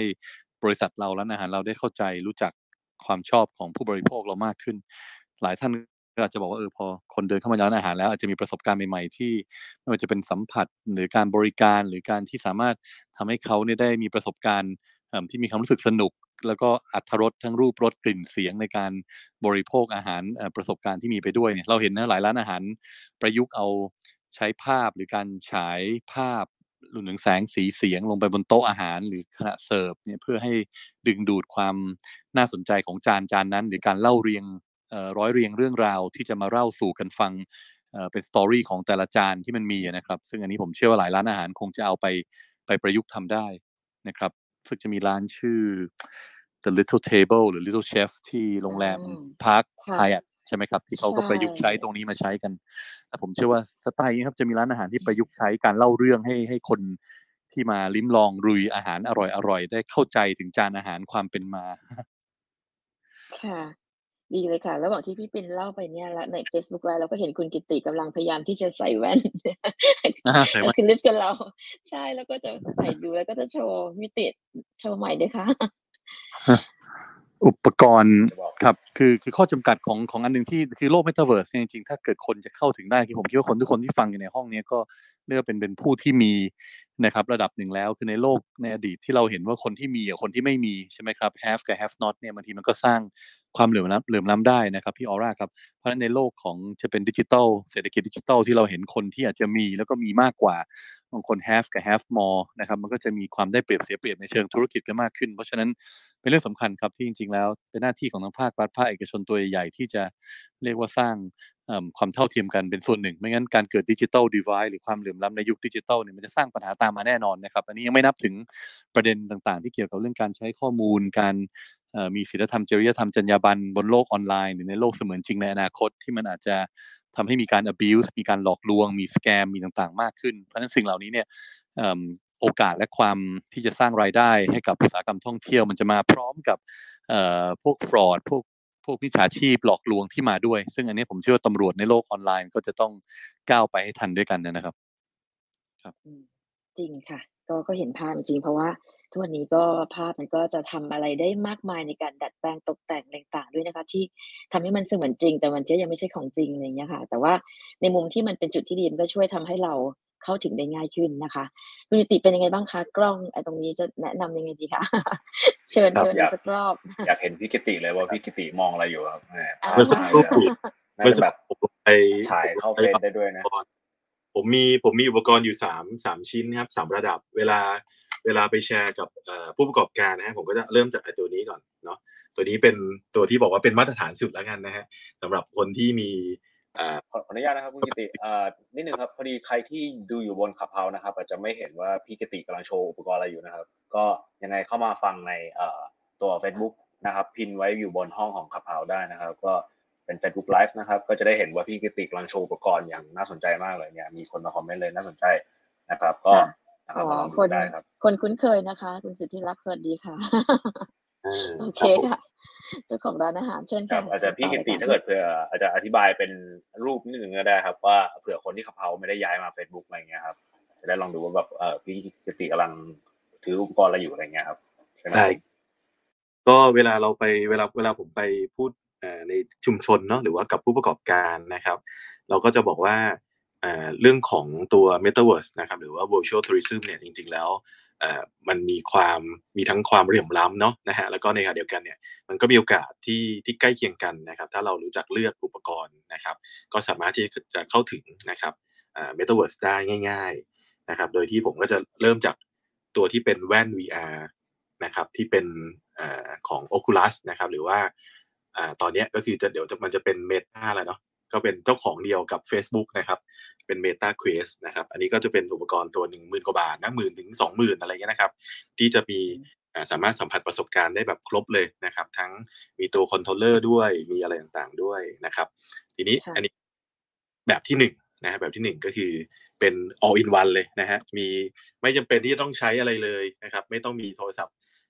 มือถือมาเสียบไม่ต้องมีคอมพิวเตอร์นะครับ เล่นได้ตัวของมันเองนะฮะนี่คือแบบที่หนึ่งนะครับ แบบที่สองนะครับ ผมก็จะให้เขาทายว่า เอ๊ตัวเนี้ยมันราคาเท่าไหร่นะตัวนี้นะครับ ค่ะอ่านะครับ ตัวนี้เมื่อกี้ถูกลงใช่ไหมครับ ต้องถูกกว่าเมื่อกี้เยอะเลยนะอ่า ผมก็ใส่โทรศัพท์มือถือใส่เข้าไปนะครับ แล้วผมก็ให้เขาเห็นนะประสบการณ์จริงจากอันแรกเนี่ยนะครับ ผมก็เปิดเปิดแบบ YouTube VR ง่ายๆเลยนะแล้วผมก็ มาเข้าใช้มือถือเนี่ยนะครับ เปิดตัว YouTube VR คลิปเดียวกันนะครับ แล้วก็กดปุ่มให้มันเป็นเอ่อเป็นเป็นเป็นสองวงนะเป็นแว่นสองวงนะครับ แล้วเราก็เอาอุปกรณ์นี้ใส่เข้าไปปุ๊บนะครับ ภาพให้พี่ๆเขาเขาลองเล่นดูเฮ้ยภาพมันแทบจะใกล้เคียงกันเลยนะครับเราก็เลยถามว่าให้ทายเท่าไหร่ตัวแรกอะตีไว้หมื่นห้านะครับ ตัวเนี้ยเขาจะบอกว่าอ๋อประมาณสัก ห้าพันแล้วกันหกพันใช่ครับคำตอบคือตัวนี้ผมซื้อมาในราคาประมาณสามร้อยกว่าบาทว้ายเนี้นะครับ ถ้าต้องการเอาแล้วมีคอนเทนต์อ่า ไม่ใช่มี ไม่ใช่ไม่มีแค่ตัวนี้นะครับ เพราะว่าตัวตัวเครสเนี่ยนะครับ มันก็จะมี controller ใช่ไหมฮะมี controller ตัวนี้ก็มีมี controller เหมือนกัน สามารถที่จะเดินซ้ายเดินขวาทำกิจกรรมอะไรนะ มีปุ่มเต็มไปหมดเลยนะครับ สามร้อยกว่าบาทเองนะครับ สุดท้ายเนี่ยบางคนบอกว่าผมก็ถามเอ๊ะมันแพงไปไหมสามร้อยกว่าบาทอยากได้ถูกกว่านั้นไหมไอ้ตัวเนี้ยครับ ซื้อมาราคาอ่าหลักสิบนะครับ ประมาณเจ็ดสิบบาทได้ฮะถูกลงไปอีกนะโอ้คุณกิติมีหลายเลเวลมากค่ะผมทีนี้ยังไม่พอนะแล้วยังมีตอนนี้กำลังออเดอร์ตัวที่เป็นกระดาษกล่องกระดาษครับ ราคาสามสิบกว่าบาทโอ้โอเค แล้วเป้าหมายผมเนี่ยเดี๋ยวผมจะทำให้ถึงขั้นแจกฟรีเลย เดี๋ยวผมจะทำประมาณสักหนึ่งหมื่นกล่องนะครับหนึ่งหมื่นอันเอาไปแจกฟรีกับชุมชนให้เขาสัมผัสประสบการณ์ ให้เขาเห็นไอเดียว่า เออ จริง ๆ แล้วอนาคตเนี่ยมันจะสามารถเข้าถึงได้ง่ายนะครับ แล้วก็ในเรื่องของอุปกรณ์อีกด้านหนึ่งคืออุปกรณ์ในการสร้างคอนเทนต์นะครับ ก็สามารถที่จะมีอุปกรณ์ที่ง่ายมากนะฮะที่สุดเลยก็คืออาจจะใช้ตัวตัวกล้องนะครับที่เป็น 360 นะครับ ซึ่งก็มีหลายหลักยี่ห้อ หลายหลักบัตเจ็ตนะครับตั้งแต่หลักพันจนถึงหลักหมื่นนะครับ หรือว่าให้ยืมก็ได้นะครับ ให้ยืมพร้อมให้ช่างภาพไปยืมด้วยนะ เดี๋ยวถ่ายให้ฟรีเลยนะสำหรับชุมชนท่องเที่ยวหรือผู้ประกอบการที่ต้องการเริ่มต้นได้นะครับ พยายามทำให้เป็นแบบซีโร่บาทนะครับ ในการเข้าถึงทั้งการดูแล้วก็การการสร้างนะครับ อันนี้คืออันนี้คือหน้าที่ของผมนะในในฐานะที่ดูแลผู้ประกอบการนะครับ แล้วก็เหมือนกับเป้าหมายเราคือพยายามทำให้แบบเป็น step by step เนาะนะครับเริ่มจากหนึ่งสองสามสี่ห้าทำไงได้บ้างนะครับ เพราะว่าสิ่งนี้มันจะเป็นสิ่งที่ลดความเหลื่อมล้ำนะครับโดยเฉพาะยิ่งแหล่งท่องเที่ยวใหม่ๆ หรือว่าแหล่งท่องเที่ยวที่ห่างไกลนะครับถ้าเรารู้จักใช้เครื่องมือพวกนี้นะครับ เอามาเล่าเรื่องคือพยายามจะบอกว่า อย่าไปกลัวเรื่องของเทคโนโลยีหรือว่าทุนที่ต้องใช้นะครับ อยากให้เน้นว่าเฮ้ยพี่มีความคิดสร้างสรรค์ยังไง พี่มีสร้างจะจะสร้างประสบการณ์ยังไง พี่จะเล่าเรื่องยังไงนะครับ แล้วเดี๋ยว พวกเราเนี่ยจะเอาไปช่วยสื่อสารให้นะครับแล้วต้องอาศัยท่านรองดีทีมาช่วยส่งต่ออีกครั้งหนึ่งนะครับให้เกิดขึ้นนะครับนี่คือสิ่งที่ทางภาคผู้ประกอบการกำลังเดินหน้าอยู่ครับครับอันนี้ก็ยินดีเลยนะครับ ที่จะผลักดันนะครับ เพราะว่าถ้าภาคธุรกิจท่องเที่ยว ภาคผู้ประกอบการมีความเข้มแข็งอย่างนี้นะครับททก็พร้อมที่จะเอ่อก็เรียกว่าจะขับเคลื่อนไปด้วยกันนะครับ ไม่ไม่ไม่มีปัญหาเลยครับ ครับผมขอบพระคุณถ้าถ้าปตทเข้าไปอาจจะเป็นแทนที่จะแจกฟรีชุมชนละหนึ่งอันอาจจะเป็นชุมชนละสองอันได้ครับครับขอบคุณครับ ตอนนี้ยังเดิน ตอนนี้ผมยังคุยอ่าจังหวัดเลยฮะท่านรองนะครับเมื่อสักครู่คุยกับทางภูเก็ตนะครับ ยังมีทางโคราชนะฮะปาจีนคุยไปแล้ว นครคุยไปแล้วนะครับเอ่อยังมีระยองเนี่ยเราต้องไปกันต่อนะเดี๋ยวเอาไว้มีโอกาสเดี๋ยวจะเชิญทางทีมทททไปร่วมด้วยนะครับไปร่วมด้วยช่วยกันนะสร้าง เริ่มต้นจากคอนเทนต์นี่แหละครับนะครับ ให้เกิดความขอบคุณมากครับ ค่ะก็เห็นภาพนะคะ จริงๆแล้วคือเดี๋ยวนี้จะเดินทางสมมติว่าตอนนี้คือเหมือนกับว่าเรามีเมื่อกี้แจกฟรีใช่ไหมคะเราจะเดินทางเมื่อก่อนเราต้องซื้อตั๋วเครื่องบิน ซื้อตั๋วรถไฟซื้ออะไรต่างๆ ที่ต้องเดินทาง หรือไปต้องมีค่าใช้จ่ายเรื่องโรงแรมอะไรต่างๆ ตอนนี้คือเราไปเที่ยวได้โดยที่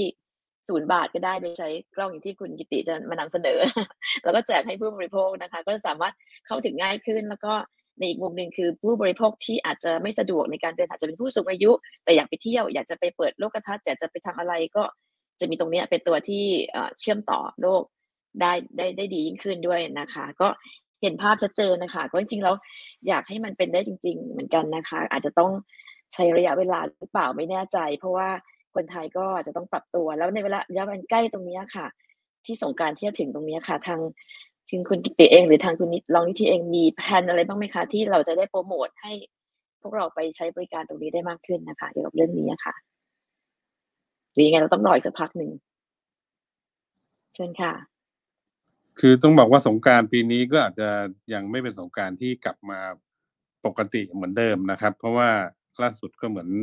อาจจะมีคำสั่งห้ามในเรื่องของการเล่นน้ำคล้ายๆปีที่แล้วนะครับ แต่เราก็ยังอยากให้คน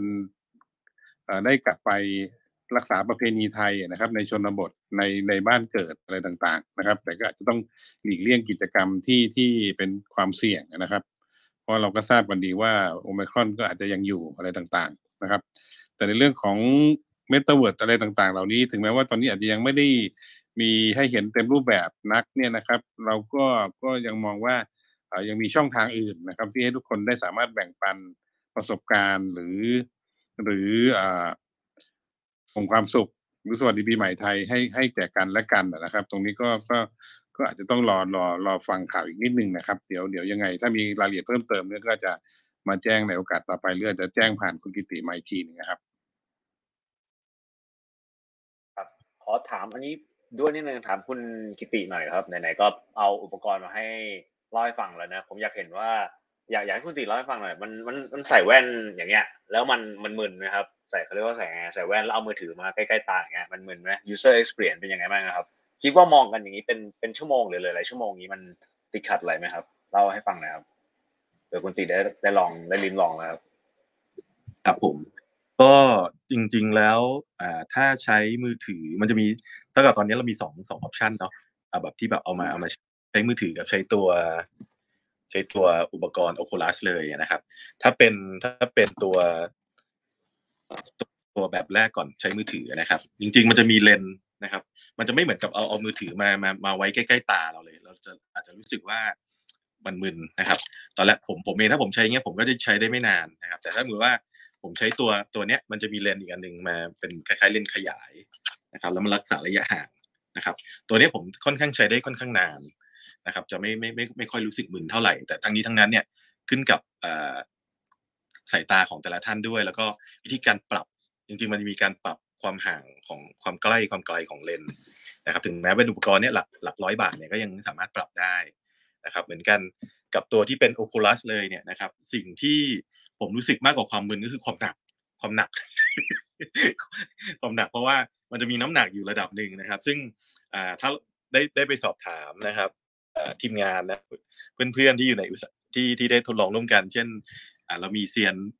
เมตาเวิร์สอีกคนหนึ่งอย่างคุณหมอไข่นะฮะคุณหมอไข่ก็จะมีอุปกรณ์เสริมนะครับในในหลายรูปแบบมากเลยนะฮะเดี๋ยวเดี๋ยวท้ายๆเราเชิญหมอไข่กับเชิญอาจารย์จุ้ยขึ้นมาแชร์นะว่าจะใช้ชีวิตอยู่ในเมตาเวิร์สนานๆเนี่ยนะฮะจะต้องทำอย่างไรนะครับ แต่ส่วนตัวยังไม่ค่อยพบปัญหาในเรื่องของการมึนนะ กับการที่มันหนักนะ อาจจะเพราะว่าผม เป็นคนแบกของหนักไว้อยู่แล้วนะครับ มันจะไม่ไม่ค่อยมีปัญหาเรื่องเรื่องนี้เท่าไหร่ครับนะครับ แต่ก็เดี๋ยวต้องลองลองดูครับว่าแต่ละท่านจะมีไอเดีย หรือว่ามีประสบการณ์ที่ต่างกันหรือเปล่านะครับ ที่ผมแถมนิดนึงเรื่องตัวตัวกล้องเนี่ยนะครับ ถ้าสมมติเราต้องการสร้างคอนเทนต์นะครับ ให้เป็นรูปแบบของ 360 องศาเนี่ยนะครับ จริงๆ แล้วอุปกรณ์เนี่ยนะครับปัจจุบันหาซื้อได้ง่ายมากเลยนะครับ ตัวนี้ผมซื้อมา 4 ปีแล้วนะฮะมีมา 4 4 ปีกว่าแล้วนะครับ ตอนนั้นซื้อแค่ราคาประมาณแค่ 8,000นะครับ อันนี้คือของของยี่ห้ออะไรจะไม่ได้แล้วนะครับ แต่ว่ามันก็จะมีอยู่หลายยี่ห้อนะครับ ราคาหลักพันจนถึงหลักหลักหมื่นต้นๆนะครับ ก็สามารถจะสร้างคอนเทนต์ตรงนี้ได้ ว่าเอ่อไม่เอ่อนะมีมันมีอันนี้มันมีอะไรแทรกไหมพอดีมันมี Google อะไรเด้งขึ้นมานะครับ หรือบางคนบอกว่าไม่มีอุปกรณ์จะทำอย่างไรนะครับ เดี๋ยวนี้ก็จะมีแอปพลิเคชันที่ที่ช่วยให้เราสามารถ ใช้อุปกรณ์ธรรมดาก็คือโทรศัพท์คอนเทนต์แล้วเอาภาพเนี่ยเอามารวมกัน ให้มันเป็น 360 องศาได้นะครับก็ตอนนี้มันมีหลาย option ที่ทำได้เลยนะครับ แล้วก็ตอนนี้ที่ที่กำลังได้รับความนิยมโดยโดยได้รับการสอบถามมาเยอะคือเอามาไลฟ์เลยนะครับ มาไลฟ์ดูว่าอ่าพระอาทิตย์ตกนะฮะที่แหลมพรหมเทพนะฮะไม่ใช่แหลมพรหมเทพธรรมดาไปอยู่ในเรือ ของอ่านิกรมารีนะยกตัวอย่างเขาจะมีทริปท่องเที่ยวนะฮะสายมูผสมอะไรเนี่ยนะครับประสบการณ์จะเป็นอย่างไรอะไรเงี้ยนะครับ ก็สามารถทำได้หรือจัดคอนเสิร์ตนะครับ จัดไลฟ์อะไรชิลๆริมทะเลนะครับ ก็สามารถทำได้ด้วยอุปกรณ์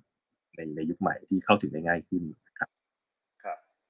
ก็พอดีเดี๋ยวทางคุณนิติต้องอาจจะต้องขอตัวไว้นิดหนึ่งครับ แต่ว่าทั้ง speaker ทั้งสองท่านยังอยู่ต่อนะครับ คุณนิติกับพี่ปินนะครับ คุณนิติครับอาจจะทิ้งท้ายอะไรให้หน่อยครับก่อนออกจากห้องครับผมแล้วก็เดี๋ยวให้ทาง speaker ทั้งสองท่านอยู่ต่อนะครับอย่าเพิ่งทิ้งเรากันนะครับ เรายังคุยกันต่อนะครับ ครับต้องขออภัยด้วยนะครับในในพอดีมีอีกภารกิจหนึ่งนะครับเอ่อก็เลยต้องขออนุญาตออกไปก่อนนะครับ ก็สุดท้ายอาจในเรื่องของทททนะครับ เกี่ยวกับเรื่องของเมตาเวิร์ดกับการสร้างรายได้ให้กับธุรกิจท่องเที่ยวนั้นนะครับเอ่อเราก็มองว่าเอ่อ ตรงนี้นะครับ ก็น่าจะเป็นโอกาสที่สำคัญนะครับ ที่เราจะยกระดับอุตสาหกรรมท่องเที่ยวของเราไปสู่ความเป็นดิจิทัลนะครับ ก็ทรทเองเราก็จะขับเคลื่อนไปพร้อมกับ ซึ่งซึ่งอ่าภารกิจหนึ่งที่ทรทอาจจะทำก็คือในเรื่องของอการที่จะขับเคลื่อนโดยที่คือต้องบอกว่าในในโครงสร้างของทรทเองเนี่ยในการที่จะ เรียกว่ารีครูดบุคลากรที่มีความรู้ความสามารถในเรื่องของดิจิทัลในเรื่องของ Data Analytics อะไรต่างๆเนี่ยเราอาจจะได้ไม่เพียงพอ เพราะนั้นเนี่ยเราอาจจะมีโอกาสที่จะต้องตั้ง business unit ขึ้นมาใหม่นะครับ อาจจะเป็นบริษัทในเครือหรืออะไรก็ตามทีเนี่ยนะครับ เพื่อที่จะมาขับเคลื่อนเรื่องเคลื่อนเรื่องนี้นะครับ เพื่อให้สามารถมีความคล่องตัว แล้วก็สามารถมีศักยภาพในการที่จะ ทั้งในเรื่องขององค์ความรู้แล้วก็บุคลากรที่มีความสามารถมากขึ้นนะครับ ตรงนั้นเนี่ยอ่าถ้ามีความชัดเจนตรงนั้นเนี่ยเดี๋ยวคงจะมาเล่าสู่กันฟัง แล้วก็อาจจะมีโอกาสระดมสมอง แล้วก็อ่าเรียกว่าเพิ่มพลังในการขับเคลื่อนของตรทให้ให้ให้มีความรวดเร็ว แล้วก็อ่ามีพลังมากขึ้นนะครับ ตรงนี้ก็คิดว่าอาจจะเป็นโอกาสต่อไปที่จะได้มาพูดคุยกันครับ แต่ตรงนี้ก็ถือบอกว่าต้องฝากไว้ว่าททเองพร้อมที่จะขับเคลื่อนไปกับอ่า ทั้งธุรกิจท่องเที่ยวแล้วก็อีโคซิสเต็มต่างๆ ด้วยกันอย่างแน่นอนนะครับ แล้วก็คงได้มีโอกาสร่วมงานกันในกิจกรรมอื่นต่อไปนะครับ ตรงนี้ก็ต้องขอโทษจริงๆนะครับ แล้วก็ต้องขออาสวัสดีทุกท่านนะครับ ขอบคุณมากเลยนะครับ ที่ให้โอกาสททมาพูดนะครับขอบสวัสดีคุณครันะบคะคุณนิครับติครับเดี๋ยวก่อนจะไปขออนุญาตถ่ายรูปหมู่กันสักรูปหนึ่งก่อนนะคะ ก่อนที่ไปอะพี่เอิร์ธถ่ายรูปหมู่สักนิดหนึ่งค่ะ พอไหมคะ อ่าสักครู่นะครับแป๊บหนึงนะครับอ่าเดี๋ยวเดี๋ยวตั้งตั้งกล้องก่อนนะครับโอเคเอ่อโอเค พอดีไม่ไม่ไม่รู้ตัวทันนะครับเดี๋ยวเดี๋ยวแป๊บหนึงโอเคโอเคนะครับอ่าพร้อมนะครับ เดี๋ยวโอเคครับหนึ่งสองครับ ไปรุ่นนะครับหนึ่งหนึ่งสองครับโอเคครับผม โอเคค่ะ ขอบพระคุณขอบท่านคุรณองมากทีมครัมากบค่ะ สวัสดีค่ะครับยินดีมีครับคำสถาวัมสดีครับ มาเรื่อยๆเลยนะคะตั้งแต่ตอนท่านรองกำลังจะไป เดี๋ยวอาจจะฝากไว้นะคะ ก็อันนี้ก็เปิดเปิดให้ถามนิดนึงก่อนด้วยนะพี่ปินมีอะไรเสริมไหมคะรู้ว่าพี่ปินก็แอบฟังอยู่ เชิญค่ะพี่ปินคะอะพี่ปินยังไม่ตอบค่ะเชิญค่ะมีมีมีเป็นเรื่องประเด็นไหนครับพี่ออร่าไม่ทราบว่าอ่าพอดีว่าพอดีพอดีเมื่อกี้คุยกันมาสักพักหนึ่งก็น่าจะพี่ปิ่นมีอะไรจะเสริมเพิ่มเติมหรือเปล่า ก็รู้ว่าพี่ปิ่นแอบยุ่งนิดนึงอะค่ะ แต่พอดีมันมีคำถามเข้ามาจากทางคุณอ่าคำถามก่อนพี่ปิ่นเสริมก่อนก็ได้ค่ะ หรือว่าจะให้คำถามก่อนดีคะ เชิญนะครับคำถามได้เลยครับ อ่าโอเคค่ะจะเอามาจากร้านข้าวใหม่ปลามันนะคะ คุณสุทธิรักษ์ของเรานะคะกำลังบอกว่ากำลังทำท่องเที่ยวเชิงความรู้ เรื่องระบบนิเวศในชุมชนจนมาสู่เมนูอาหารพอดีเลยครับอะคุณสุทธิรักษ์อยากจะขึ้นมาแชร์อะไรบ้างไหมคะ เห็นมาอยู่ใน Clubhouse ด้วย เชิญได้นะคะอะโอเค ก็ยังไงก็เดี๋ยวฝากไว้ถ้าเกิดสมมติมีโปรเจกต์อะไรต่างๆ ก็เราก็จอยกันได้ อ่าเชิญค่ะโอเคครับแล้วครับครับสวัสดีครับพี่ออร่าสวัสดีครับสวัสดีทุกคนเลยครับสวัสดีค่ะ สวัสดีค่ะ ก็ตอนนี้ก็คือเปิดร้านอาหารอยู่อะเนาะที่พี่พี่ออร่าน่าจะเคยมาอยู่ทีนี้ผมวันนี้กำลังทำท่องเที่ยวอยู่ครับทำท่องเที่ยวในชุมชนแบบล่องแพในคลองนะครับ แล้วก็กำลังหากิจกรรมที่ทำในพื้นที่อยู่พอดี ทีนี้ไอไอตัวเมตาเวิร์ดนี้ก็น่าสนใจอยู่ครับกำลังว่าเอ้ยถ้ามีจุดฐานเรียนรู้แล้วก็มีมีมีเรื่องพวกเนี้ยเข้ามาให้ให้คนได้เห็นในโลกเสมือนจริงเนี่ยมันนี่มันน่าสนใจอยู่ เลยเลยเข้ามาเข้ามาฟังอยู่ พักหนึ่งครับ ได้เลยค่ะ ก็ก็ยินดีค่ะ ก็ยังไงอาจจะฝากโปรเจกต์ที่คุณกิติตัวต่อต่อยอดได้นะคะ เพราะมันก็เป็นแบบชุมชนตรงส่วนหนึ่งค่ะครับ โอเคค่ะอ่าคำถามต่อไปไหม มีคำถามอีกไหมคะพี่เอิร์ธครับมีคำถามหนึ่งครับ โอเค อันนี้อันนี้ทางอ่า YouTube นะครับ ในปัจจุบันมหาวิทยาลัยกรุงเทพได้จำลองเมตาไว้ในการแนะแนวอาชีพด้วยค่ะแอบประสิทธิ์ก็แปลว่านะครับ ทุกมหาลัยก็ตื่นตัวนะครับ กับเรื่อง Metaverse นะครับ เราทิ้งห่างเรื่องเทคโนโลยีเหล่านี้ไม่ได้เลยนะ เราต้องรู้ตัวตลอดเวลาว่าแบบเออเขากำลังทำอะไรอยู่ก็ ดีครับยินยินเอ่อดีใจด้วยว่าทางมหาลัยก็ตื่นตัวเรื่องนี้ครับครับพี่พี่ปินคิดว่ายังไงครับ เรื่องการที่มหาลัยนำคอร์สเหล่านี้มามาไวมากเลย เมทาเพิ่งพูดไม่ถึงครึ่งปีเลย อยู่ในคอร์สมหาลัยเรียบร้อยแล้วครับพี่ปินคิดว่ายังไงครับเรื่องการศึกษาเรื่องอะไรเงี้ยครับคือคือพี่คิดว่าเวลามันมีเทคโนโลยีใหม่ๆ ที่จริงๆแล้วเป็นเรื่องที่หลายคนก็ ก็บางคนที่อยู่ในโลกเทคเนี่ยก็รู้แล้วว่าเรื่องประเด็นที่เกี่ยวข้องกับ ตัว VR นะครับที่พี่ได้พูดเมื่อกี้ว่าเป็นเรื่อง virtual reality หรือเป็นเรื่อง AR เนี่ยมันมีมันมีมาหลายปีแล้วนะครับ จริง ๆ ก็อาจจะไม่ถึงขั้นเป็นลักษณะเป็นคอร์สที่มหาวิทยาลัย แต่ก็มีหลายคนที่เป็นโรงเรียนเฉพาะทางที่เขาเป็นโรงเรียนเทคนิคที่เขาสอนเรื่องพวกนี้ค่อนข้างเยอะในต่างประเทศนะครับ แต่ว่าพี่พี่คิดว่าเป็นเป็นอะไรที่มหาวิทยาลัยเองเนี่ยเขาเขารู้ดีว่าเอ่อจำนวนนักศึกษาจริงๆ โดยเฉพาะในประเทศไทยนะจริงที่อื่นทั่วโลกนี่พี่ว่าเขามองว่าเป็นอะไรที่มันเป็นเรื่องแข่งอนาคตที่หน้าที่ของ มหาวิทยาลัยที่ให้องค์ความรู้กับนักศึกษาเนี่ยคือทุกคนก็อยากจะเรียนจบไปแล้ว พบกับงาน ไม่ใช่เรียนจบแล้วตกงาน เพราะฉะนั้นถ้าจะเรียนจบแล้วพบงานเนี่ยก็รู้ว่าโลกแห่งอนาคตนี่มัน move ไปสู่โลกที่ใช้เครื่องไม้เครื่องมือทางด้านโลกดิจิทัลมากขึ้นไม่ว่าจะเป็นที่เรารู้ skill ฝีมือเรื่อง coding เรื่องเกี่ยวกับ digital marketing เกี่ยวกับเรื่องทักษะสมรรถนะต่างๆ ที่เป็นเรื่องออนไลน์นะครับไม่นับเรื่องเกี่ยวกับอีคอมเมิร์ซขายของออนไลน์ ที่ดูเหมือน basic แต่จริงๆก็ไม่ง่ายนะครับเพราะว่าไอ้ขายของออนไลน์อาจจะบอกใครๆก็ขายได้ แต่ว่า ขายให้ดีได้มากเนี่ยมันก็มีเทคนิคมีฝีมือมีหลายๆอย่างที่ต้องทำให้เป็นเรียนรู้ด้วยเนี่ยเพราะฉะนั้นหลายมหาวิทยาลัยพี่ก็เห็นก็เริ่มมามาสอนเรื่องพวกนี้นะครับ แล้วยิ่งเรื่อง Metaverse ซึ่งซึ่งจริงๆอย่างที่พี่พูดตอนแรกนะครับบางทีพี่ก็มีทั้งความตื่นเต้นความรู้สึกว่าเป็นโอกาสมหาศาลข้างหน้าที่ไม่ว่าจะเป็นอุตสาหกรรมท่องเที่ยว หรือว่าอุตสาหกรรมการศึกษา หรือว่าอุตสาหกรรมอื่น ๆ ที่จะเอามาประยุกต์ใช้ปรับใช้แล้วก็ในการที่จะเพิ่มรายได้ หรือว่าลดค่าใช้จ่ายของตัวเองเนี่ยก็สามารถทำได้ในอนาคต แต่ว่า ไอ้เรื่องที่จะสร้างให้คนสร้างคนสร้างทุนมนุษย์เนี่ยเป็นเรื่องสำคัญที่สุด เพราะฉะนั้นเห็นเห็นด้วยเลยครับ ที่หลายมหาวิทยาลัยต้องต้องต้องต้องต้องคิดให้ดีครับว่าหลักสูตรอะไรเป็นหลักสูตรที่นักศึกษาที่เรียนไปแล้วเนี่ยเรียนจบไปแล้วจะเอาองค์ความรู้เหล่านี้ไปประยุกต์ใช้ในชีวิตการทำงานของเขาในอนาคตได้จริงนะครับ ซึ่งซึ่งเราก็เห็นตัวอย่างในหลายประเทศว่า บางประเทศอย่างเกาหลีใต้กรุงโซลนี่เขาก็ประกาศเลยว่าจะเป็นเมืองที่ชูเป็นเมืองเมตาเวิร์สจะเป็นเมืองที่สามารถมีความรู้สึกที่คุณไปเที่ยวแล้วคุณได้มีประสบการณ์ทั้งในออนไลน์และออฟไลน์และผสมผสานกันได้ ซึ่งอันนี้ผมเชื่อเป็นประสบการณ์ที่เมืองที่น่ามาท่องเที่ยวอย่างอย่างกรุงเทพมหานครเองนะครับ ซึ่งเราก็กำลังจะมีเลือกตั้งผู้ว่าในอีก 2 เดือนนะครับ ก็จะเป็นเรื่องที่น่าตื่นเต้นที่ผมเชื่อว่าในมหานครอย่างกรุงเทพเนี่ยก็น่าจะเป็นหนึ่งในด้านหนึ่งที่ เราจะใช้ระบบเทคโนโลยีทันสมัยมาบริหารจัดการมหานครให้ได้ดีขึ้นให้น่าอยู่อาศัยมากขึ้น แล้วก็ดึงดูดให้นักท่องเที่ยวมาเที่ยวมากขึ้นด้วยอะครับ ครับน่าน่าสนใจเลยทีเดียวครับยังไงการศึกษานะครับสำคัญที่สุดนะครับ ลงทุนอะไรไม่ไม่รู้นะครับ ลงทุนครับกันกับตัวเองนะครับ ดีที่สุดแล้วครับ ครับ ก็อันนี้เดี๋ยวผมถามอ่าทางคุณกิติสักหน่อยด้วยแล้วกันครับ อ่าโอเค เมื่อกี้เราเราเริ่มเห็นภาพแล้ว เราใช้อุปกรณ์อะไร เราจะ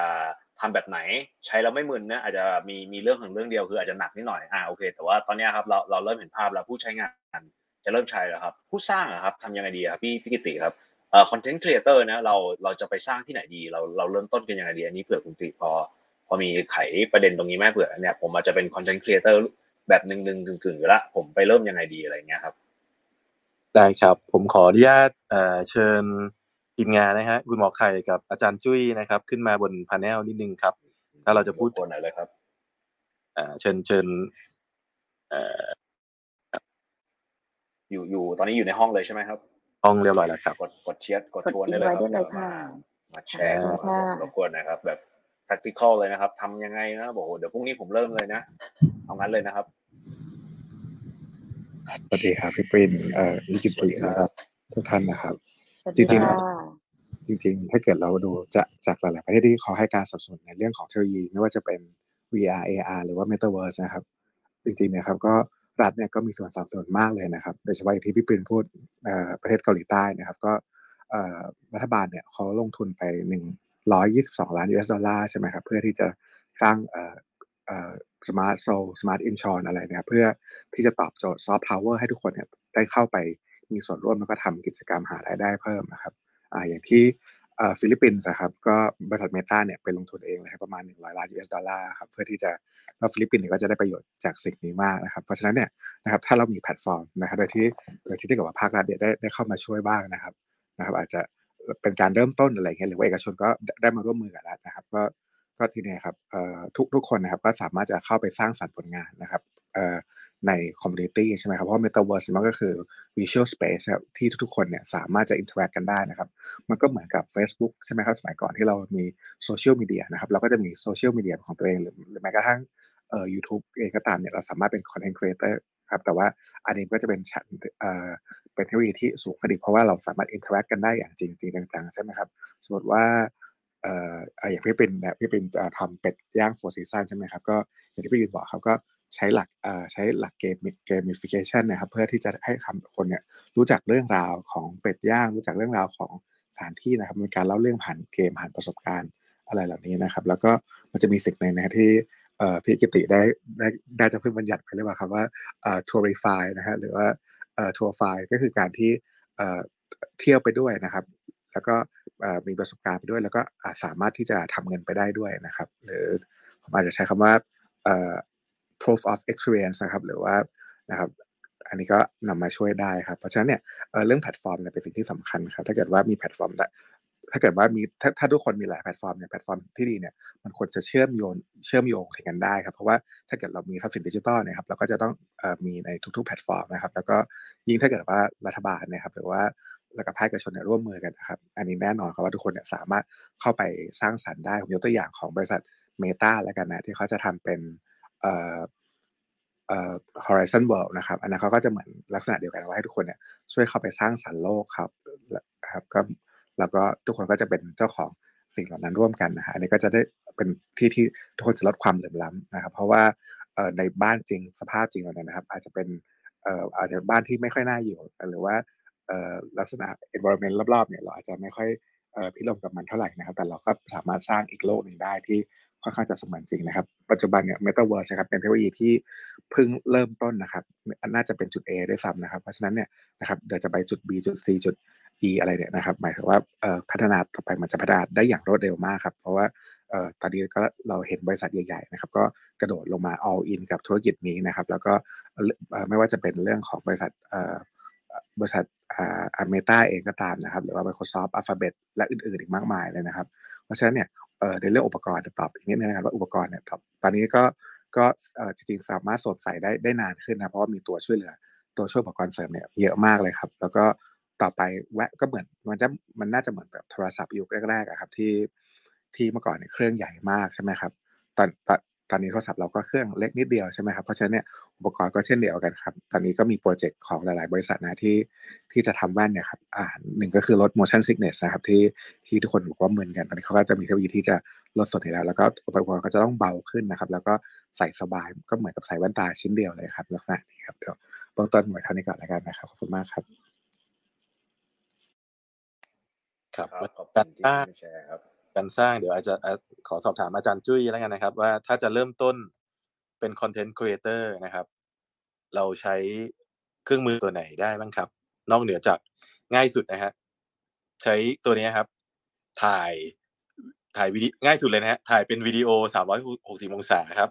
เดินถ่ายเลยนะฮะเสร็จปุ๊บ save ลง YouTube VR นะฮะเสร็จแล้วครับได้แล้วครับ นี่คือแบบ basic เลยนะครับ จุดเริ่มต้นนะครับ อันที่สองเลเวลสองนะฮะ ถ่ายเป็นช็อตๆนะครับ ถ่ายภาพเป็นช็อตๆนะครับภาพมันก็จะเป็นภาพ 360 องศานะครับ เสร็จแล้วเนี่ยก็จะมีแอปพลิเคชันเอามาเชื่อมโยงภาพเหล่านั้น ให้เกิดเป็น VR ทัวร์นะครับ เป็นคล้ายๆกับเราทำอะไรนะ Google Earth ใช่ไหมครับ ที่เห็นภาพเป็นช็อตๆนะครับ แล้วก็คนคนที่เข้าไปดูหรือนักท่องเที่ยวเนี่ยนะครับ ก็สามารถเดินตามกระโดดไปตามตามช็อตที่เราวางไว้ได้นะครับ ประมาณนี้ครับเชิญอาจารย์จุ้ยต่อเลยครับ ในระดับต่อไปใช้อะไรต่อได้ได้ครับ เชิญได้ครับ ก็อย่างนี้ครับก็สวัสดี คุณออล่านะครับ คุณปินแล้วก็พี่พี่กตินะครับหมอใครและทุกคนนะครับ ที่อยู่ในพาแนลแล้วก็สวัสดีออเดียนข้างล่างด้วยนะครับ ก็อย่างนี้ครับเราต้องเริ่มว่าคอนเทนต์เนี่ยคอนเทนต์ของของ VR หรือ Metaverse จะเรียก Metaverse จะได้นะครับ มันก็อาจจะเริ่มต้นจากจากที่พี่กิติบอกก็คือเอากล้อง 360 องศา มันมันเนี่ยมันเนี่ยชื่อกล้อง 360 องศาก็จริงนะครับ แต่เวลามันถ่ายมันจะมีสองแบบ คือถ่ายได้ 180 องศา กับถ่ายได้ 360 องศานะครับแต่ที่กล้อง 360 หมดนะครับนะครับ ก็ถ่ายได้ 180 ก็คือถ่ายได้ข้างหน้าก็เป็นพวกกล้องโกโปรต่างๆนะครับนะครับกล้องที่มันมีคำว่าโกโปรต่างก็ถ่ายออกมา ลักษณะจะเป็นเป็นวิดีโอฉะนั้นวิดีโอก็จะเป็นแบบแรกก็คือ เรายัดเยียดคอนเทนต์ให้กับ ผู้ดูใช่ไหมครับ ผู้ดูก็แล้วแต่เลยคราวนี้เราจะทำคอนเทนต์แบบไหนจะทำอะไรแล้วครับ มันก็ขึ้นอยู่กับสภาพของกล้องขอโทษคุณสมบัติของกล้อง แล้วก็เรื่องคอนเทนต์ที่เราคิดเอทขึ้นมานะครับ กับอีกแบบหนึ่งก็แบบที่สอนเมื่อกี้พี่กิติพูดแล้วเราเราเรียกว่าแบบทัวร์คือแบบทัวร์เนี่ยก็จริงๆ ใช้กล้อง 306 องศา360องศาทำเป็นแบบวิดีโอก็ได้ครับ แล้วเอาวิดีโอมามานะต่อกันเป็นเรื่องแล้วก็ จะมีจะมีแอปนะครับ ที่จะทำให้มาเราสามารถจะเดินได้ไปดูได้นะครับ เหมือนเหมือนในนั้นเหมือนในทัวร์เลยครับ แล้วมันจะมีแบบที่ที่สามซึ่งเราซึ่งเราเรียกมันว่าเป็นลักษณะที่คล้ายๆเกม ก็คืออย่างอย่างทัวร์มาแตกต่างกันว่ามันก็ไม่มี interactive กลับมาก็คือเราเราเราเดินไปไหนนะครับมาในนี้ก็เดินตามลักษณะที่สามก็เป็นลักษณะเกมคราวนี้พอเป็นลักษณะเกมก็จะมีแอปมาช่วยที่จะทำให้มันเกิดเกมได้ พอหนึ่งสองสามเนี่ย พอเราเป็นเกมปั๊บเนี่ยเราลองเอามาสามเรื่องมา mix กันนะครับ ว่า เอ้ย มันมีเป็นไปได้ไหมว่าส่วนหนึ่งเราอะเป็นวิดีโอด้วย ส่วนที่สองเราก็บังคับให้ทัวร์ได้ แล้วส่วนส่วนที่สามก็มีเกม เช่น เมื่อกี้น้องเขาทำกับข้าวเนี่ยครับ เราเราบอกว่าทำทำเป็นกับข้าวไปทัวร์เราเราถ่ายรูปนะครับ เรานะถ่ายรูปรูปรูปรูปของเรา นะครับถ่ายรูปปกติเลยครับ แล้วก็มีขอโทษลืมไปครับ มันมีแบบที่สี่ด้วยเป็นแบบ AR ผสม ก็คือว่าเอ้เราไปถ่ายรูปรูปจริง ๆ เลยนะครับ ไปถ่ายรูปจริง ๆ โดยใช้กล้องมือถือปกตินะครับ แล้วก็มาซ้อน AR ก็คือเอาดิจิตอลมาซ้อนมันนะครับ ผมยกตัวอย่างว่า เราบอกว่าเราเดินเราเดินรอบ เราเดินรอบรอบ อุทยานแห่งชาติประวัติศาสตร์เดิมเนี่ยมันก็มีสถานที่ปรักหักพังใช่ไหมครับ เราก็บอกเฮ้ยมันมีปรักพังเราก็เดินเสร็จนะครับ เดินเสร็จเราก็เอาโมเดลนี่ยครับโมเดลที่เรามีอยู่เนี่ยครับขึ้นมาซ้อนกับวิดีโอนะครับ แล้วโมเดลที่เป็นโมเดล 3D เนี่ยมันสามารถจะจับหมุนได้ครับนะครับ ให้สอดคล้องกับตัวกล้องได้ฉะนั้นเราสามารถย้อนพระราชวังนะครับ ในสมัยก่อนมาถ่ายคู่กับมาถ่ายคู่กับรูปรูปเดิมนะครับ ที่เรามีอยู่นะเราก็เรียกว่าเป็น เป็นวิดีโอ AR AR นะครับ AR บน VR อีกทีหนึ่งงงๆไหมครับ ก็คือมันมันจะมีภาพเดิมแล้วมันก็จะมีภาพดิจิตอลที่เราซ้อนนะครับ อยู่ได้ด้วยอะครับนะครับนะครับ อันนี้มันจะเริ่มเป็นเมตาเวิร์ดแล้วคือคำว่าเมตาเวิร์ดของเราเนี่ยก็คือทั้งกลุ่มพี่กิติกับผมเนี่ยพยายามบอกว่าเมตาเวิร์ดก็คือ เป็นสิ่งที่มันนอกเหนือจากเดิมนะครับ นอกเหนือจากสิ่งที่ที่มันเสมือนจริงนะครับ มันมันมากกว่าจริงอีกนะครับ ลักษณะอย่างนั้นก็ ผมก็สรุปเพิ่มเติมจากพี่กิติไปอีกอันหนึ่งก็คือเราสามารถเอา AR มามิกกับภาพจริงได้ครับครั้งนี้เราก็อาจจะจะเห็นสภาพที่เฮ้ยจากพื้นที่เดิมนะครับ ที่เคยมีมียอนะครับเอ๊ยยอมันก็ไม่มีแล้วนะครับเราก็เอา AR มาใส่แต่เอา AR มาใส่ครั้งนี้เราเอา AR ไปบวกกับเกมไปบวกกับทัวร์ครับคราวนี้มันก็จะเริ่มเห็นว่าภาพจริงนะครับ ในสภาพตอนนั้น กับภาพใหม่ที่เราใส่เข้าไปอะครับ มันจะเป็นยังไงบ้างครับ อันนี้ก็เบื้องต้นก่อนครับ พี่กิติครับให้ ครับขอบคุณอาจารย์จุ้ยมากครับไม่แน่ใจฟังแล้วแอบแอบแอบงงตาเหมือนกัน แต่ว่าคนที่เป็นเอ็กซ์เพรสคงทำได้อย่างง่ายๆ ใช่ไหมคะพอดีแต่คนที่ไม่ได้มีความเชี่ยวชาญอาจจะต้องใช้เวลาในการเรียนรู้นิดนึงว่า ภาพซ้อนภาพมาแล้วมันจะเป็นยังไง มันจะดูรู้เรื่องไหมอะไรเงี้ยคือตีจะขยายความเชิญคือค่ะครับในในนภาพสามมิติเนี่ย ที่เขาขายกันทั่วไปเลยเนี่ยครับ มันจะมีกว้างคุณยาวคุณสูงเสมอขนั้นก็คือภาพเนี่ยมันมีมันมีระยะของมันนะครับ แล้วพอเอาวิดีโอจริงนะครับที่ที่เราไปถ่ายด้วยด้วยอาจจะถ่ายด้วยกล้อง 360 องศาก็แล้วแต่นะครับ มันจะมีแอปให้ซ้อนครับทำไม่ยากครับ แต่ว่าต้องเรียนรู้หน่อยหนึ่งครับครับ ได้ค่ะ ขอบคุณค่ะ ก็ ต้องต้องสมัยต้องไปร่ำเรียนคอร์สนี้นิดนึงนะคะก่อนจะเข้าสู่ระบบ Metaverse อย่างจริงจังนะคะเพราะงั้นออกมาก็อาจจะทำให้ปวดหัวได้อย่างที่เมื่อกี้บอก แต่ถ้าเกิดทำออกมาสวย มันก็จะเราก็จะเข้าไปถึงได้ง่ายขึ้นด้วยนะคะคุณกิติมีอะไรเสริมอีกไหมคะ มีท่านไหนอยากจะขึ้นมาแชร์อีกไหมคะ ครับเดี๋ยวผมเชิญค่ะเดี๋ยวผมแจ้งนี้ครับ เดี๋ยวเอ่อวันวันวันพรุ่งนี้ครับ ประมาณสักสี่ทุ่มนะครับ เดี๋ยวผมจะจัดห้องที่เป็นห้องเราเที่ยวทิปกันนะครับ ที่จะเน้นนะฮะเดี๋ยวพรุ่งนี้จะเป็นเซสชันพิเศษที่เราจะเอาให้เชิญคุณหมอไข่เนี่ยนะฮะซึ่งคุณหมอไข่เป็นเป็นคุณหมอที่ตอนนี้ไม่ไม่ไม่อยากเป็นคุณหมอแล้วนะฮะจะเป็นนักทัวริฟายจะมาช่วยวงการท่องเที่ยวนะครับ ก็เราจะใช้ตัวหมอไข่จะใช้ Oculus ใช่ไหมครับ แล้วก็เอามา เอามาเชื่อมต่อกับคอมพิวเตอร์ใช่ไหมฮะ แล้วก็พาเราไลฟ์ใน Facebook นะครับ ให้เพื่อนๆเห็นประสบการณ์ว่าอย่างอย่างเนี้ยสมมติท่านที่ยังไม่มีไม่มีแว่นเนี่ยนะครับ จะเข้าไปดูแอปพลิเคชันต่างๆ ที่อยู่ใน Metaverse ที่เกี่ยวข้องกับการท่องเที่ยวอะครับ ว่าถ้าเราจะเอาไปใช้ในเรื่องของการท่องเที่ยวเนี่ย มันจะสามารถเอาไปประยุกต์ใช้ในรูปแบบไหนได้บ้างนะครับ เช่น การท่องเที่ยวเชิงประวัติศาสตร์ใช่ไหมครับอ่า Metaverse เนี่ยมันจะเป็นเอ่อเทคโนโลยีที่เราทำลาย ข้อจำกัดนะฮะในเรื่องของทั้งระยะทางนะครับ ในเรื่องของเวลานะฮะในเรื่องของแรงดึงดูดนะครับ ในเรื่องของทุกสิ่งอย่างนะครับ มันก็คือที่บอกว่าเบต้าเนี่ยคือมันเหนือกว่าคำว่าเสมือนนะฮะเพราะฉะนั้นเราจะไม่ได้ใช้คำว่าโลกเสมือนนะเราจะใช้คำว่าโลกนลมิตนะครับที่มันเหนือกว่าโลกจริง เพราะว่าเราสร้างอะไรก็ได้นะครับ สร้างให้มันสวยกว่าใหญ่กว่าอ่ามหัศจรรย์นฤมิตกว่า สิ่งที่เป็นอยู่ได้ทั้งหมดนะครับ นี่ยเราจะอ่าเดี๋ยวอาจจะแชร์เข้าไปในกลุ่มฟินนะกลุ่มฟินทอล์กได้นะค่ะก็ยินดีค่ะ ก็ตรงคำแปลของ Metaverse นะคะจักรวาลนรมิตก็จะเนรมิตอะไรให้มันได้ดีกว่าโลกเสมือนจริงก็ทำได้แล้วนะคะเดี๋ยวนี้เทคโนโลยีมันก็ไปได้ล้ำลึกมากเลยนะคะโอเคค่ะ ก็อาจจะต้องขออนุญาตอ่ามีใครที่มาแชร์ไหมคะ จะรบกวนเวลาพี่มีปิ่นเดี๋ยวจะอาจจะให้พี่ปิ่นค่ะเชิญค่ะ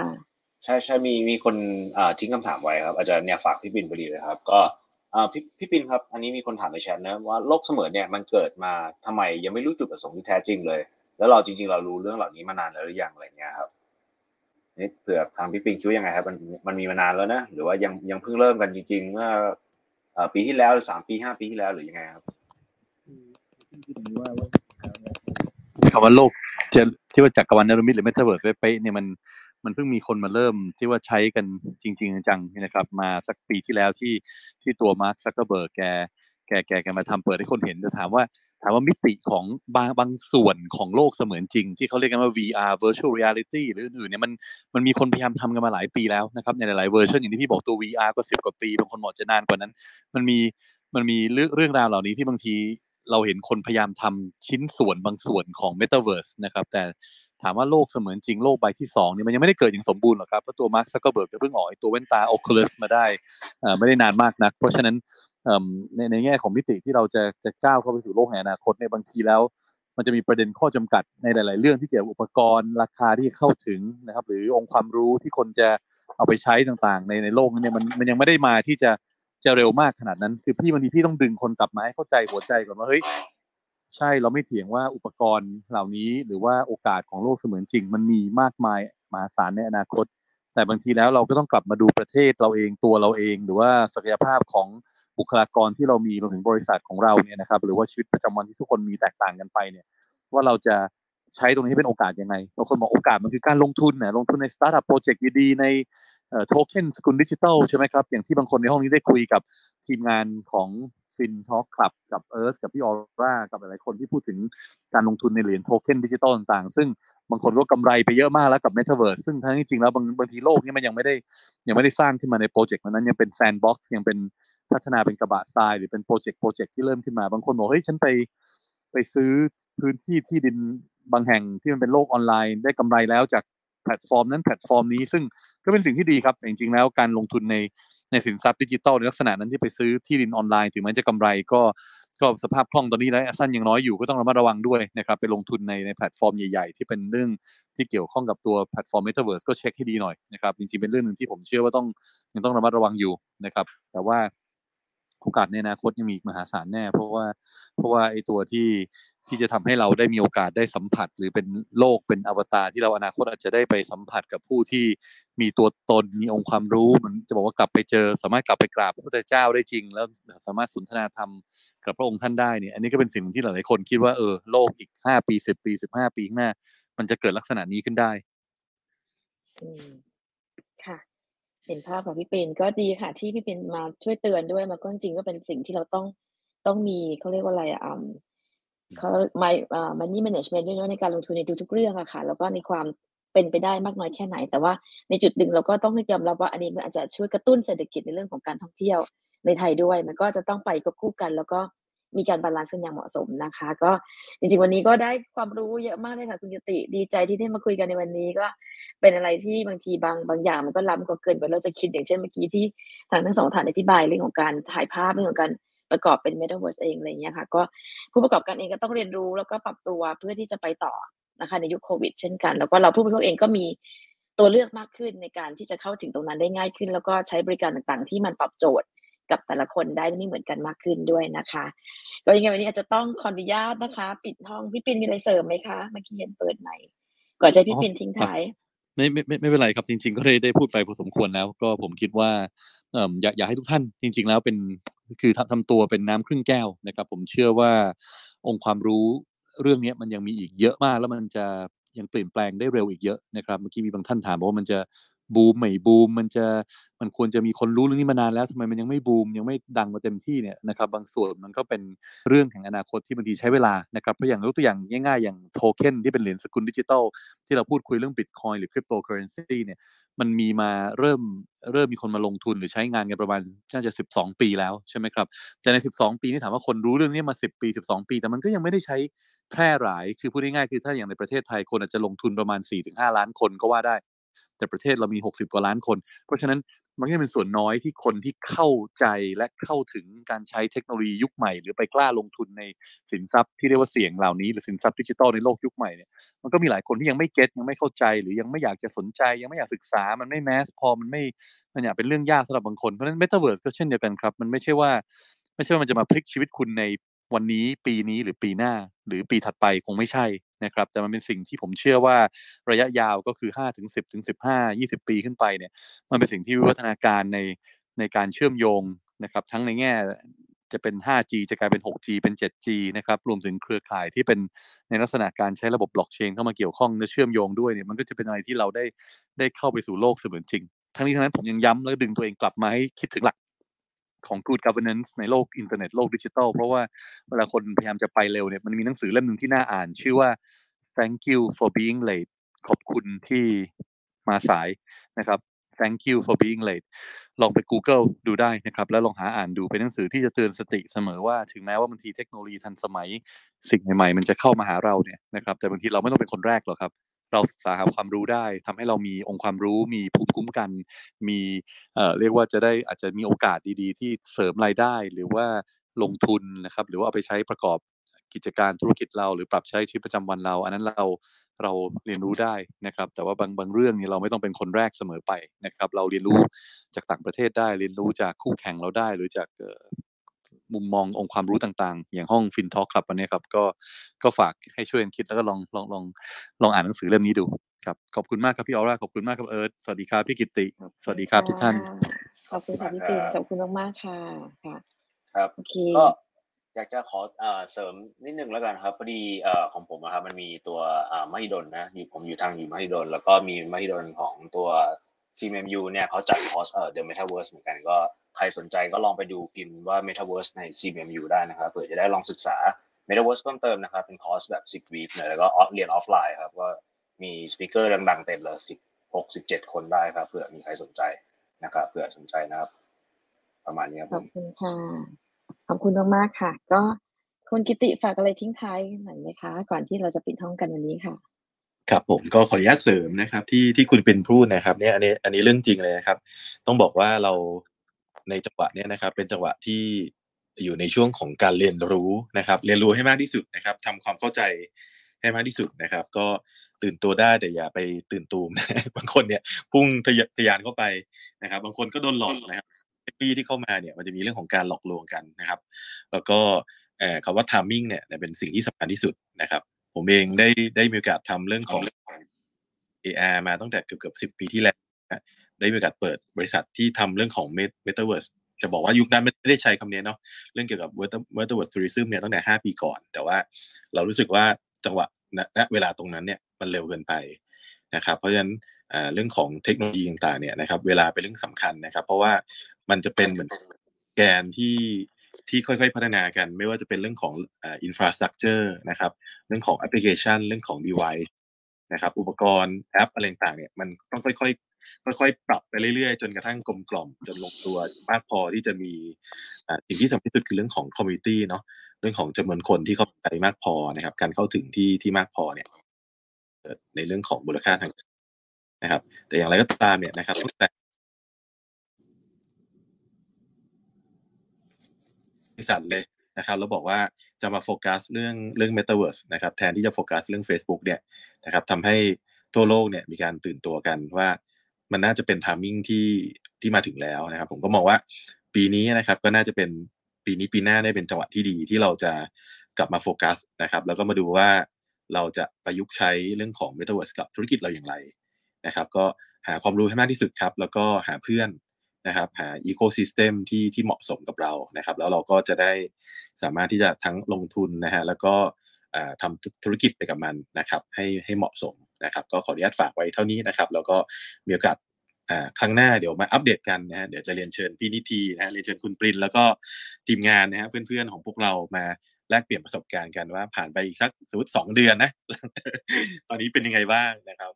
ก็ขอฝากไว้เท่านี้ครับ ขอบคุณมากครับขอบคุณมาคุณกิติก็จริง ๆ ก็เป็นเป็นเป็นสิ่งที่ดีนะคะ ที่มาพูดคุยกันวันนี้เพราะว่ามันก็เป็นจุดเริ่มต้นที่เราจะ เอาตัวที่เรียกว่าเทคโนโลยีต่างๆ มาปรับใช้กับธุรกิจของเราที่จะเป็นธุรกิจท่องเที่ยวณณตอนนี้ค่ะ ให้ไปต่ออยังไงก็มองเห็นว่ามันมีศักยภาพอย่างที่ทุกคนพูดถึงนะคะแล้วก็เห็นความเป็นไปได้ แต่ก็อีกอย่างหนึงคือเราก็ต้องเป็นห่วงเรื่องของการสแกมเรื่องการหลอกลวงไว้ด้วยนะคะ อันนี้ก็จะเป็นช่องทางหนึ่งที่จะไปในสู่ตรงนั้นได้เช่นกันนะคะ ก็มันก็เรียญมีสองด้านเสมออันนี้ก็ฝากเอาไว้ตรงนี้นิดนึงนะคะ โอเคค่ะ วันนี้ก็ได้ความรู้ค่อนข้างเยอะมากเลยจริงๆเอาเป็นเรื่องใหม่จริงๆสำหรับเรื่องของ Metaverse ที่เขาไปเรื่องการท่องเที่ยวนะคะ ก็ได้เห็นว่ามันมีความเป็นไปได้ด้วยนะคะ ยังไงก็เดี๋ยวขออัปเดตเป็นระยะระยะกับทางคุณกิติ แล้วก็คุยคุณนิธีด้วยนะคะ แล้วก็ขออนุญาตขอบคุณนะคะพี่ปินด้วยนะคะ ที่อยู่กับเรานะคะรู้ว่ายุ่งมากนะวันนี้ แต่ก็ยังสลับเวลามาพูดคุยกันนะคะ แล้วก็ทางท่านรองนิธีด้วยนะคะ ที่ออกไปก่อนแล้วก็มีติดภารกิจ แล้วคุณกิติด้วยนะคะ ที่เราเพิ่งเริ่มพูดคุยกันวันนี้นะคะ ยังไงก็ขออนุญาตปิดห้องและอัปเดตกันไปเรื่อยๆเป็นระยะระยะนะคะฟินท็อกติดตามได้นะคะรูปบ้านข้างบนนะคะ ใครที่อยากเห็นภาพของกล้องเอคือของคุณกิติเมื่อกี้พยายามจะโชว์นะคะ เขาไปดูได้ย้อนหลังนะคะ ใน Facebook Live เช่นกันนะคะ ก็มี